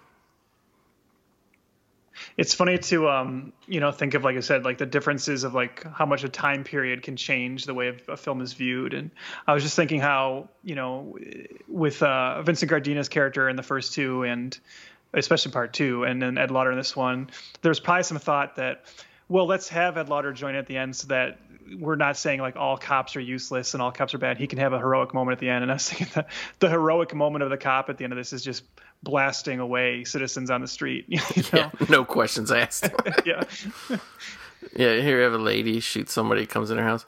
I like that one scene that just went by where there was like a gang member just hanging out in a tree like a monkey. He just climbed up. Because like this, like what this home, right? With this like, this is not something this isn't an area we've seen before. It's almost like right. This is now spilling out into like nicer areas of New York. Yeah, just areas where the gang wasn't even previously. Oh. I hate this moment because this is the moment of the movie where Wildey dies. And by die, I mean he runs out of bullets finally. I would have been down for a version of this that actually went for like another 30 minutes. And we saw how this eventually just envelops like all of New York, right? It just keeps going and getting like more and more ridiculous and moving through the entire city. the 2.5 hour version where it just keeps going. Because, like, that scene, too, okay, like, we know there's a lot of gang members, even a female gang member, and, like, there's, like, maybe a dozen gang members that are just beating the shit out of a car. It's, like, we've moved past the point where the citizens are fighting against you now. Like, you need something a little more, you know, targeted than that. Mm-hmm. I thought this was interesting, too, because it seemed like Bronson, where he's trying to reload the pistols here, the smaller pistol. He looks very awkward, right? Like, he's kind of doing it awkwardly. Like, I would have thought Paul Kersey would have known how to load a revolver, like, in 2 seconds by this point. He's winded. He's tired. Yeah. Double, triple shootout. Ed Lauter, Bronson, Fraker, everybody shooting everybody. And everybody gets saved in this movie by a bulletproof vest except Ed Lauter, pretty much. I mean, he just takes it in the shoulder, but still. And they don't make bulletproof sleeves, you know. That is true. Now, what did you think about this moment where Fraker comes alive and he reveals, oh, I was wearing a bulletproof vest? Did you believe that Bronson would have had, like, the whatever time to, you know, grab that rocket launcher, shoot him before Fraker could have just pulled the trigger once and shot him? Well, nothing's believable about this, but I mean, come on, this is what we're here for. What I think is even crazier is like, why? So we see the girlfriend there scream, and the gang just instantly accepts this as like, oh, it's over. But how did they know that was Fraker blowing up? It was literally like powder flying out of the side of a building. It could have been anybody. Could have been a gas. Like, yeah, and his corpse is just charred like Aunt Beru. Like, it's not even like... Now, what about the moral message here? Fraker dies. This is like those alien movies where you kill the head alien or the head robot and the soldiers all die. Yep. The MCU got this from Death Wish 3. Yeah. I guess we should say, because unless I'm getting my whatever mixed up, I thought it came out the same year, really close to it, is... that's also the same ending, Trev, of Invasion USA, if you remember. Yeah. Yeah. What's his name? Norris shoots Richard Lynch out of the side of a skyscraper, I think it is, with a rocket launcher. There's no way that's a coincidence, right? Like, Cannon was just like, oh, the ending worked in one movie, use it in another.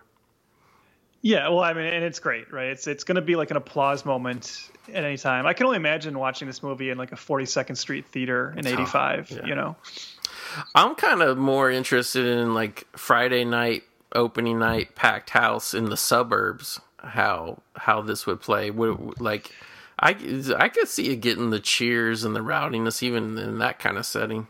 Yeah, like I said, I mean, the fact that it was number one for 2 weeks. I mean, yeah. They said there was something in the air, and at this time, just vigilante movies in general were a very big deal. So, and I know, like, you know, the crime in America in the 80s was really bad, and especially in certain parts of the country. So, I get it, you know.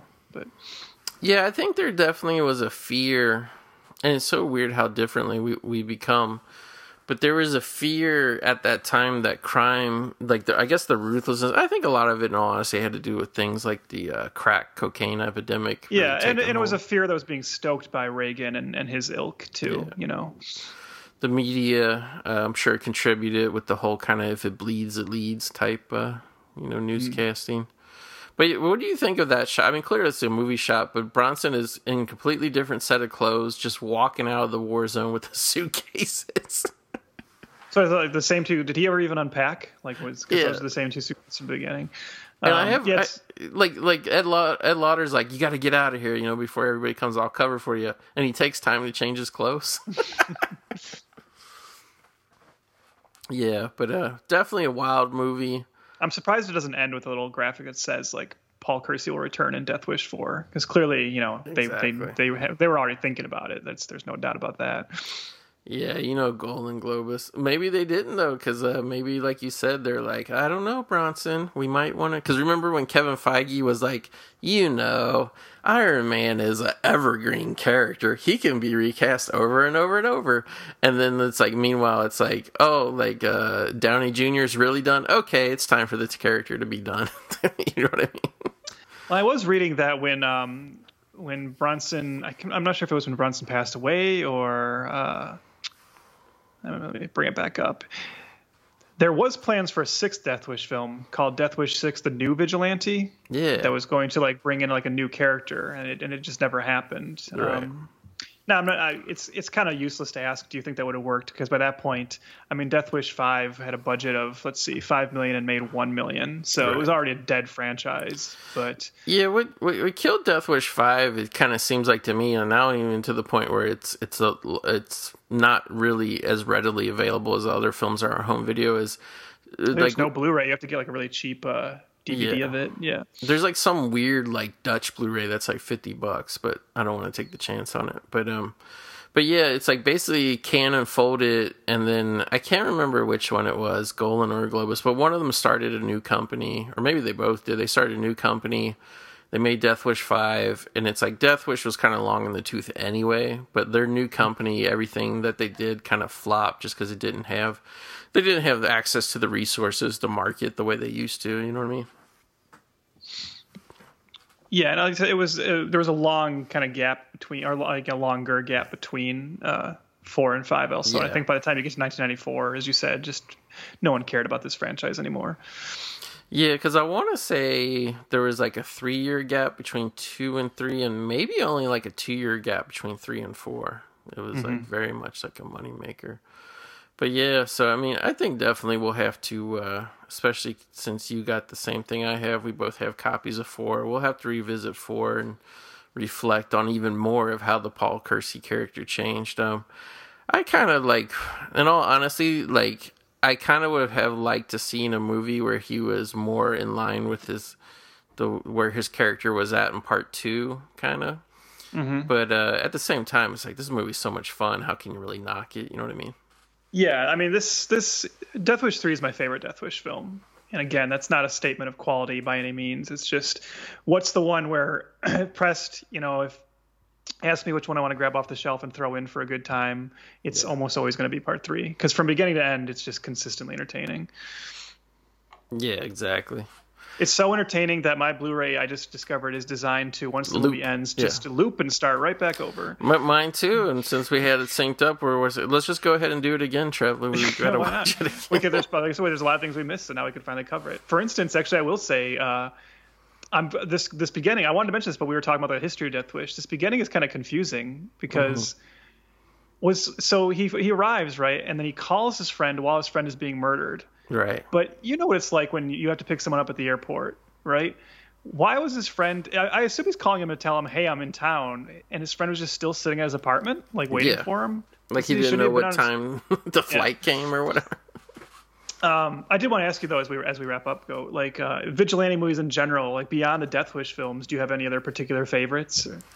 Yeah, I do. It's one of those movies one of those genres, I guess I should say, where like I always feel like I'm not a fan because they're all very similar or whatever. But then every couple of years, there's one that kind of like, you know, comes along and kind of whatever. One thing I will say is a more recent one that I enjoyed a lot, which not a lot of people like gave a chance to, but I actually really I don't know if you've seen it, but I really like the movie Peppermint with Jennifer Garner. Did you see that one, Trev?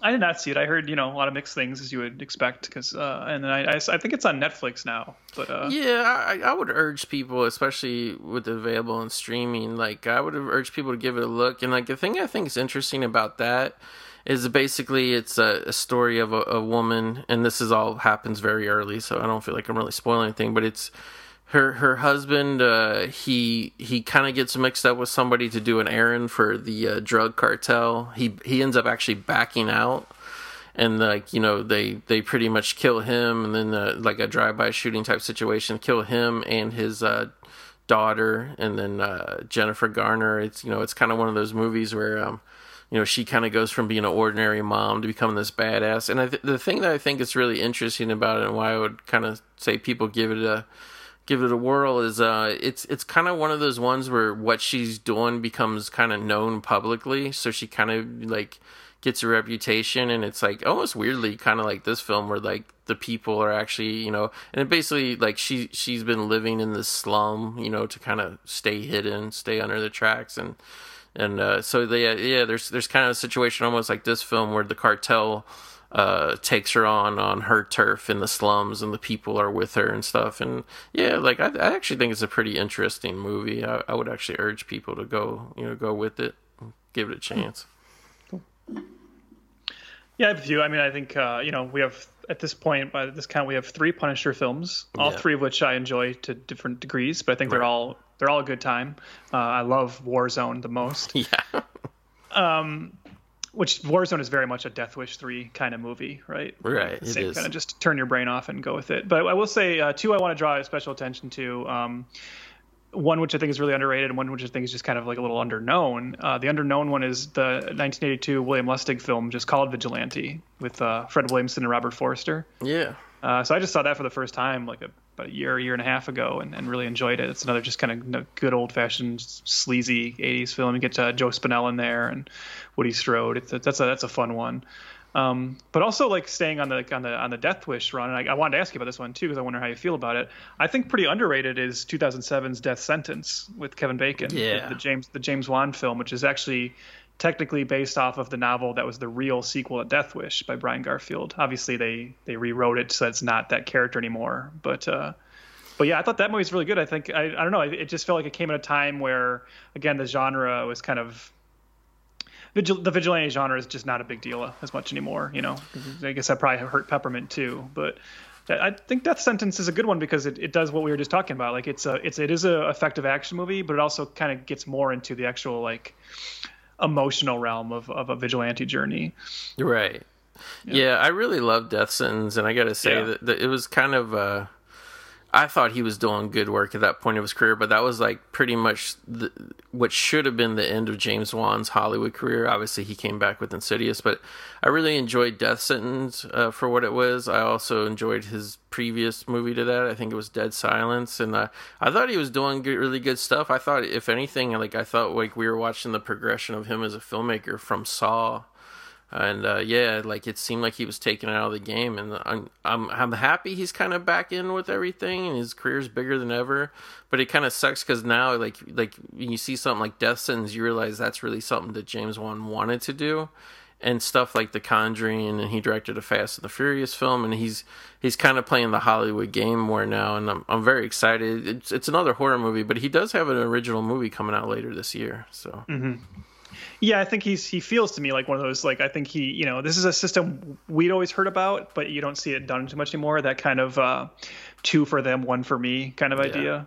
And I'm hoping that he can kind of play that a little bit more now because, but like I said, I'm happy for him. I think it's very cool that that's what a career, you know, to start with Saw and then, you know, move up and then, you know, get to that point of making something like The Conjuring and that turning into an entire franchise, and his name just being synonymous with the kind of horror that's really popular right now. And really, I mean, to me, he's one of the only, there's like maybe 2 or 3 directors who can really do that jump scare kind of horror well. Right. And he's certainly like the best at it. I always feel when you watch jump scare movies, you feel like you're like getting like kind of like the Diet Coke version of a horror film, because usually the films, all they have is jump scares, where I feel like James Wan gives you all the other kind of meat that you want in a horror movie. He doesn't just jump scare you and false promise you to death. He usually builds a good mythology. He does some good payoffs with the tension. You know, like you usually get some, you know, I know some of his movies were PG-13, but the R-rated ones I always felt like you got a good gore payoff usually. Well, even like with The Conjuring, just like what a simple idea was, but people hadn't thought about it before. It's like, okay, we can make like a jump scare franchise, but if it's like you just said, if it's just jump scares, that won't have a too long of a life. if we create this like couple at the center of it who are actually, you know, likable characters played by two likable actors, and people are actually emotionally invested in it, that'll work a little bit better, right? Now, of course, they had to base it off of two charlatans in real life.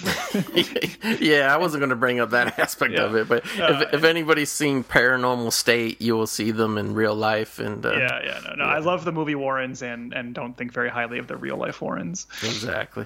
Yeah. But yeah, going back to the vigilante thing, Travis, I don't think, you know, obviously in our lifetimes, I don't think we'll see this genre return to form because, say what you want, but like we were talking about, there was a fear of crime, of criminals, almost a hatred of criminals at the time, and I feel like our society is in a much different place now. I feel like people, for whatever reason, you know, obviously there's going to be exceptions to the rule, but in general, people are more, I don't know what you say, humanistic looking at criminals, and they don't want to see them.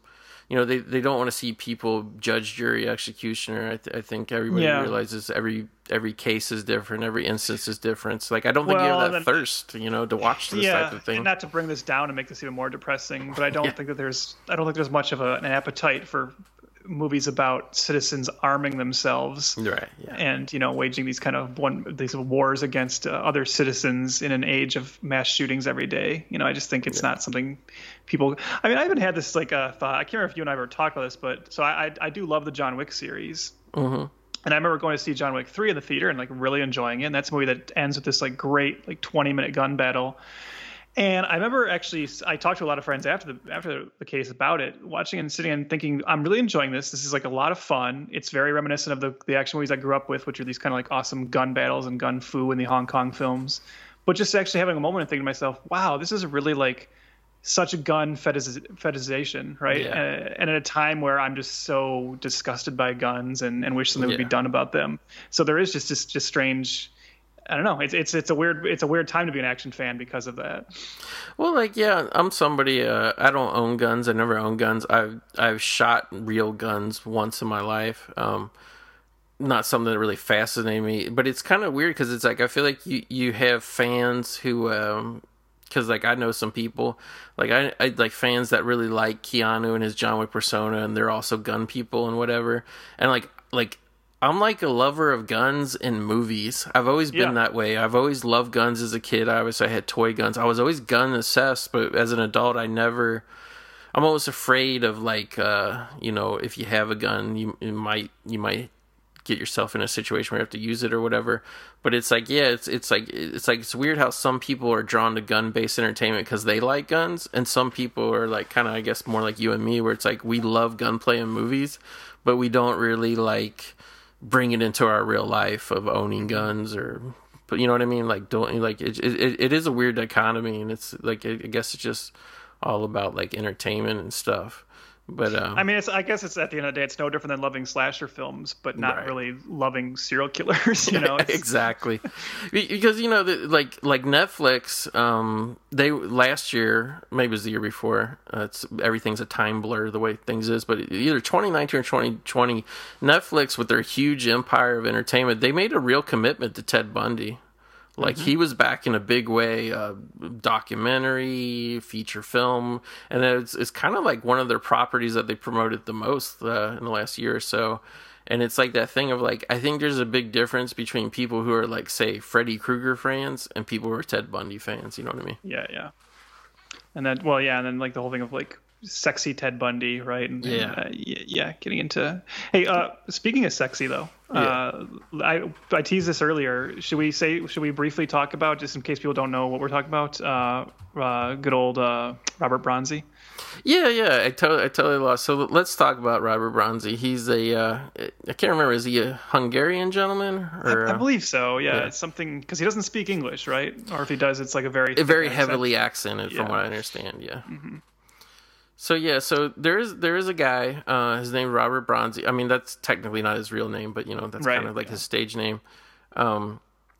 He was working in, he kind of has like a stuntman, a background. He rides horses.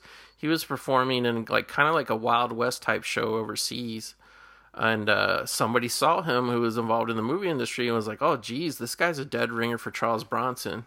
Mm-hmm. And he really is. I would say definitely it's like either I'd say around like I don't know exactly how old Bronzi is, but I say he really passes for Death Wish Part 1 type Charles Bronson. Yeah, it is crazy how uncanny it is. I remember like first hearing about it and then seeing like the pictures and just being kind of really like, you know, shook by it. Yeah, and like he'd done a couple little things, but there's a filmmaker who actually lives very near where I live in Northern California who went the full step to say, not only should we bring him over and get him involved in American films, but also portray him as the Charles Bronson Death Wish character. So they made this movie called Death Kiss, and it's like one of those things where like I don't think they even give Bronzi's character a name. I think he's just like the stranger or something. And basically he comes to this small town and he helps a it's like a single mother, and she has like a daughter who's like challenged in a wheelchair and whatnot. And he kind of like looks out for them, and there's like some criminal element, like a drug gang. I want to say I'm blanking on his name now, but Richard Tyson, the actor, plays the leader of the gang, kind of. And like, yeah, it's very low budget. It's very much a Redbox type movie. And other than the fact that they dub Bronzi's voice because he has a heavy accent, and I'll just be honest, though, it's like the only complaint I have about the entire movie from start to finish is the voice is like so dubbed, so hokey.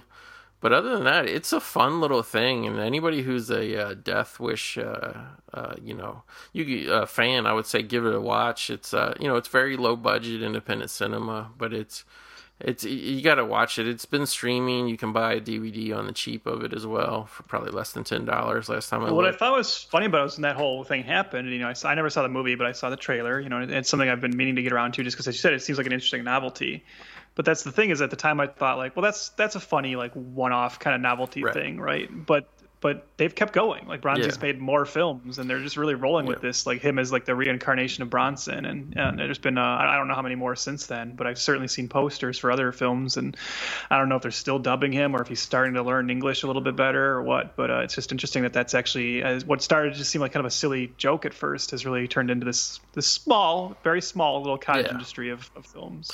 But I gotta say, it's like, yeah, when the film was released, it didn't quite pay off that, you know, that level of excitement, but there was huge excitement generated on the internet when that first Death Kiss trailer came out, for sure, because everybody, you know, and it's just like one of those things. I guess it's kind of weird how things work nowadays, is like on the internet people get very interested in things very quickly, but they also forget about them very quickly.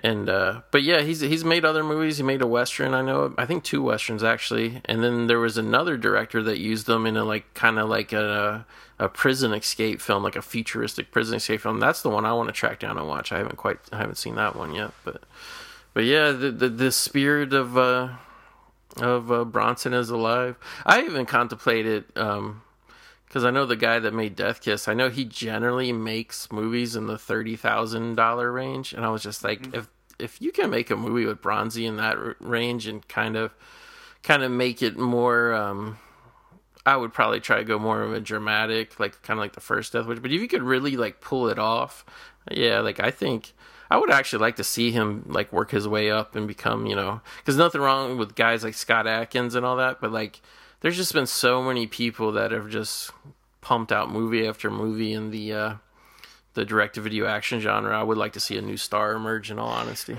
But that becomes the question with Bronzi, right? The thing about Bronson is, you know, you could make fun of his later performances, but the dude was a real actor. Yeah. And you see that in the original Death Wish. And I haven't seen Death Kiss, but very much from what I've heard, it's a lot of, this guy looks like Bronson. That's enough, right? So you can just have him stand in a scene, give him a gun, and then we'll dub him. Yeah. I don't know. Do you think Bronzi has like the actual dramatic chops to do more than what he's being asked to in these films? Yeah, it's hard to say if he has the chops or not.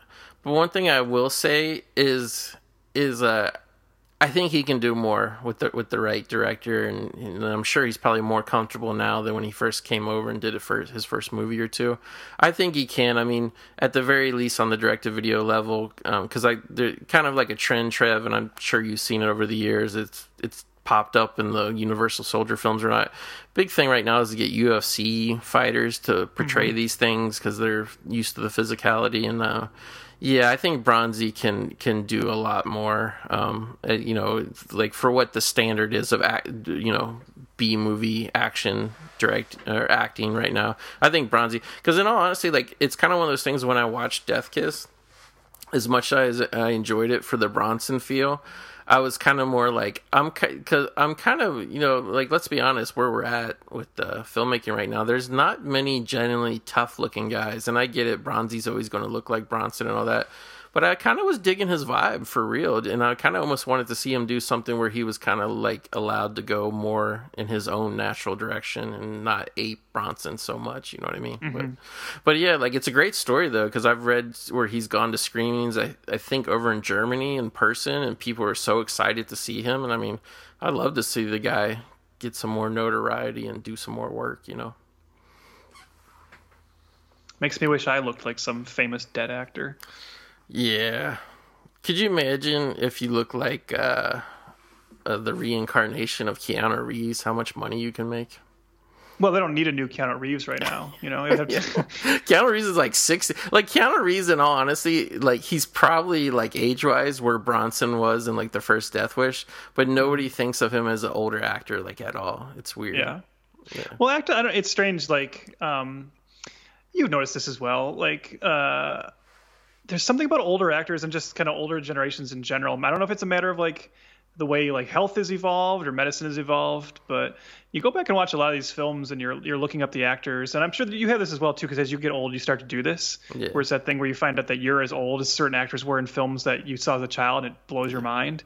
But I'll often look up like those actors like Charles Bronson or Lee Marvin, you know, those kind of guys. And when they were like 40, which I am now, they looked to me in my mind like 60. You know, I was like, right. I'm just like blown. I'm like, how could they be as old as I am right now? That doesn't seem right.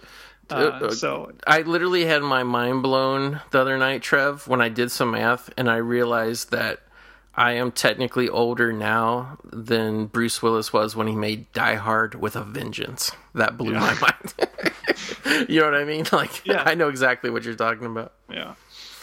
But yeah. So yeah, like we definitely, at some point we got to do Death Wish 4, and maybe there's some other Bronson films, but yeah, like Bronson is like, it's weird. Cause I'm not going to lie. I kind of got into him ironically to kind of revisit these films because they were Cannon films and whatever. I'm actually a fan now. I like him. I've picked up a bunch of his movies on Blu-ray, and like I said, I watched maybe 5 or 6 of them when quarantine first happened. And yeah, like I don't know, like as much as he fit that tough guy role, like it's easy to equate him to being like the kind of the predecessor to like Jason Statham, but even Jason Statham has a dramatic side to him that a lot of people don't think about, you know what I mean? Mm-hmm. Like which he doesn't use enough.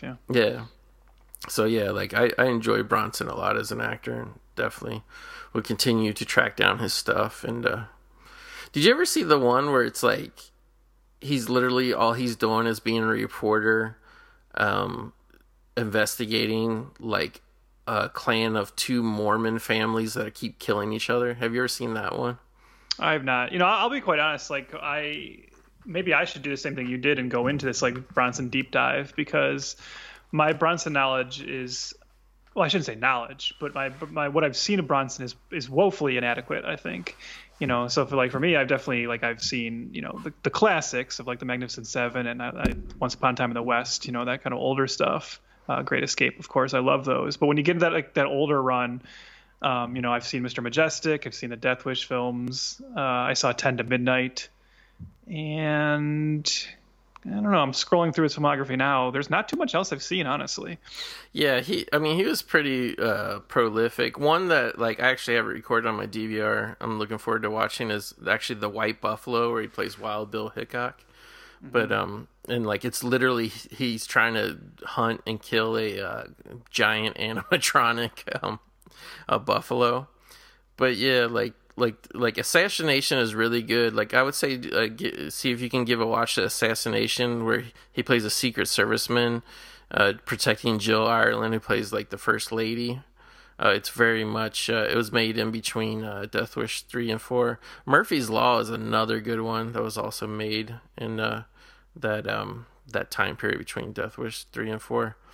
I want to say Messenger of Death is the one with the the feuding fundamentalist Mormons, and it's always misrepresented that like it's an action movie. Like they always show Bronson holding like there's literally like a scene where he picks up I think a shotgun and puts it like out of the way, so they always use that on the poster. Like he's just a reporter, he doesn't kill anybody, he's just just trying to find out why this two groups of Mormon families are killing each other. And I gotta say, it's really enjoyable. Like it's really enjoyable just to see him in that type of role, you know what I mean? Mm-hmm. But yeah, so yeah, we obviously could talk about Bronson all night long, but yeah, I guess we should wrap this up.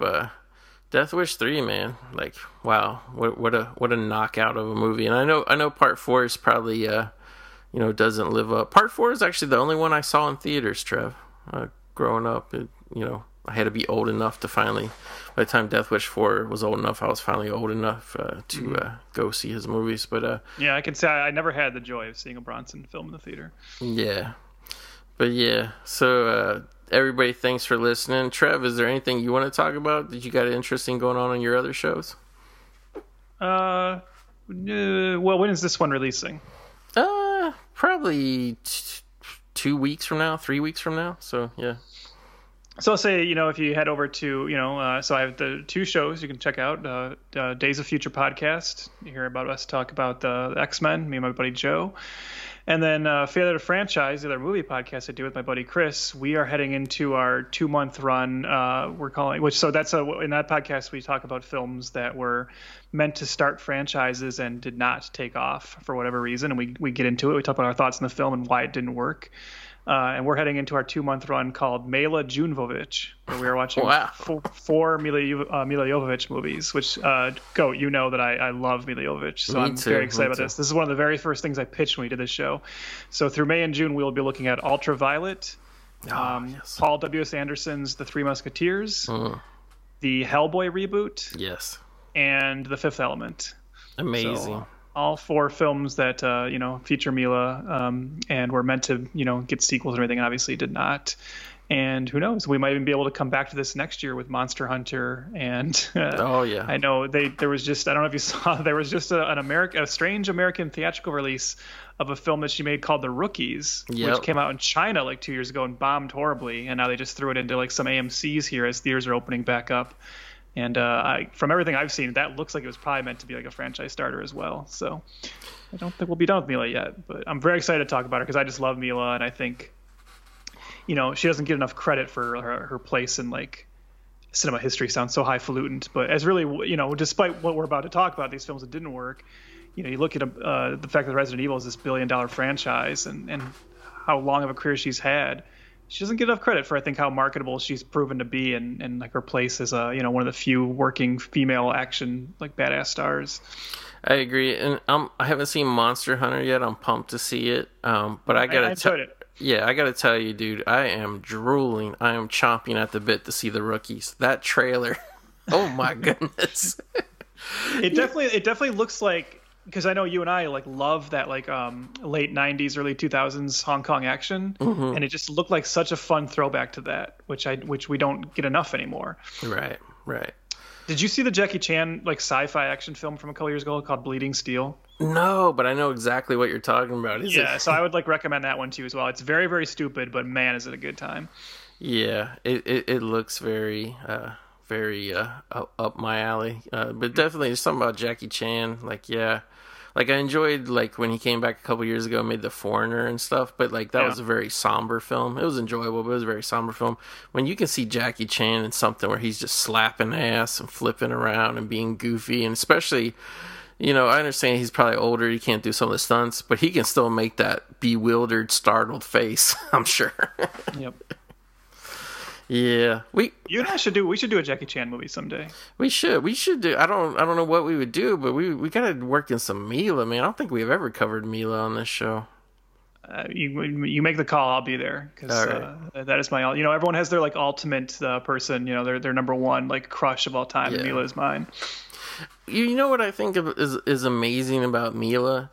Is she's obviously known for before she became a bona fide action star, she was known primarily for her beauty. I mean, it's no secret she's done like very high profile she was modeling thing. Highest paid model in the world for a long time. Yeah. Exactly. She I think still has some sponsorships with things like L'Oreal or something like that. But the thing I love about her is she is willing to strip it all down. And if you ever seen something like the film Dummy, or I love Dummy. Dummy's so good. Dummy's so underrated. It is. It is. And I love her character. Like, I'm so obsessed with her character in that movie. I need to watch it again. I haven't seen it in probably 10 years. But, like, I love her as Joan of Arc. Like, she is just, you know, like, I agree 1,000% she's got to be teamed up in the right project with the right director. But I think she's so much, like, so capable of so much more than what people give her credit for. Yeah, I mean, you look at even like He Got Game. She's fantastic in that, and I've seen her be good in, like, you know, like a movie like Stone, which isn't a great movie, but she's really good in it, and she's the best thing about it. I was gonna say, like, did you ever think there'd be a day when there'd be a movie that had Robert De Niro and Edward Norton in it, and they both were blown off the screen by Miljovic? I mean, it's true though. If you watch the movie, I doubt very few people would disagree with that statement. In all honesty, yeah. So no, she's awesome. I would say maybe we should do Dummy, if not for the fact that I think only 5 people would listen to that episode. But I would do. We need a good thematic sequel to our Chocolate War episode, which became one of the lowest listened to. But you know, like, sometimes, like, you know, I wouldn't say, like, on this show we do one for them, one for us, because I personally am interested in every movie we've ever done. But but there's definitely ones where it's like, you know, it's like, oh, probably people will listen to this one because it's people have heard of this movie, and, you know, but sometimes you just gotta say, you know what, ratings ain't it, because I mean, like you said, we're just doing this for fun. I never made a dime off this show, nor do I intend to, but it's like sometimes you just gotta do something for you that you just want to do so bad. So yeah. Well, and if anyone is, like, listening to this and thinking, what the hell are you even talking about? If we can, like, try and convince you right now to like to watch this movie. I mean, if you have never heard of this film Dummy, it's this, like, really cool, bizarre little indie, I guess, would you call it a rom-com? Would that be the genre it falls into, I guess, right? But it Trev, wouldn't you say it was around that time, like the early 2000s, where it kind of became a thing in independent films to kind of make, like, deconstructionist rom-coms, kind of? Yeah, and it, you know, I think a dramatic comedy, I suppose, but I mean, just this cast, right? I think it's really strange this movie's underrated, because, you know, you have Adrian Brody, Miljovic, Ileana Douglas, Vera Farmiga, Jared Harris shows up. Yep. And the late great Jessica Walter in it as well. So I think it's definitely something it should be on more people's radars. And it's just this, like, really fun film about Adrian Brody's this very socially awkward individual who gets this ventriloquist dummy and is trying to, like, use it to express himself. And Miljovic is his bizarre best friend. And then Vera Farmiga is, which it's been a while since I've seen it too, but she's like a social worker or something, right? That is trying to help him. And then the relationship that forms between them. Like a therapist or something. Yeah. Yeah. It's one of the first things I ever saw her in too, and just started another, like, talk about another person I have a crush on, Vera Farmiga. But I think you ever see this movie, Trev? I think the first movie I ever saw Vera Farmiga in was, it might have been, like, one of those weird ones that was, like, a Blockbuster Video exclusive, but there was, like, this movie, like, an independent movie with her and Christopher Walken in it, where Christopher Walken was, like, an old, like, thief that would, like, break into the safes or something, and Vera Farmiga played his daughter, and it was just, like, this little independent kind of quirky drama. Blanket on the name. That. Yeah. No. But no, because in fact, like, looking at her filmography now, I can guarantee the first thing I saw her in was Dummy, and then probably nothing again until The Departed. Interesting. By the way, this is just totally incidental, but Vera Farmiga was in the film Orphan, and I actually came across a news story the other night where it actually, like, I don't know if the movie was based on it or maybe this happened later, but that actually happened, at least one case that I saw. Oddly enough, that happened after the movie. I know what you're talking about, yeah. Very odd, very odd. Well, we'll wrap this up. We know it's gone on to a little long here, but Bronson is on the loose, as always. But everybody, want to thank you again for listening. Trev, obviously, thank you for willing to go down the Death Wish 3 rabbit hole. Yeah, no, I was going to say anytime, but we won't do this one again. But anytime you need me in the graveyard, you know I'm around. You know, I've always like wanted to do, like, an experimental podcast that's a movie commentary podcast where every episode is just a commentary for the same movie. I had that joke, you know, I had that, not commentary, but I had that idea like a long time ago too, where I thought it'd be funny to do a podcast that was just reviewing the same movie every. Now there was a version of that. There was a podcast called, I think it was called something like The Greatest Idea of All Time, or it was either that or The Worst Idea of All Time. But it was them watching Grown Ups 2 every week for a year. And then I think when they wrapped it up, they did other movies after that. I think they did like Sex and the City 2 and stuff. Mm-hmm. But that was obviously like a joke, right? Like they forced themselves once a week. They had to put their phones away and sit there and watch Grown Ups 2 and sit through the entirety. And they weren't allowed to sleep during it or anything. And then they would talk about it every week. But I thought it would just be funny to do a podcast where you're just kind of reviewing like a real movie that you enjoy every week, but you have to basically challenge yourself. What can we keep talking about and see if how long you can run that? Can that run for years? You know? Exactly. I think if I had to pick a movie to do that, I would pick Death Wish 3. I think it would work.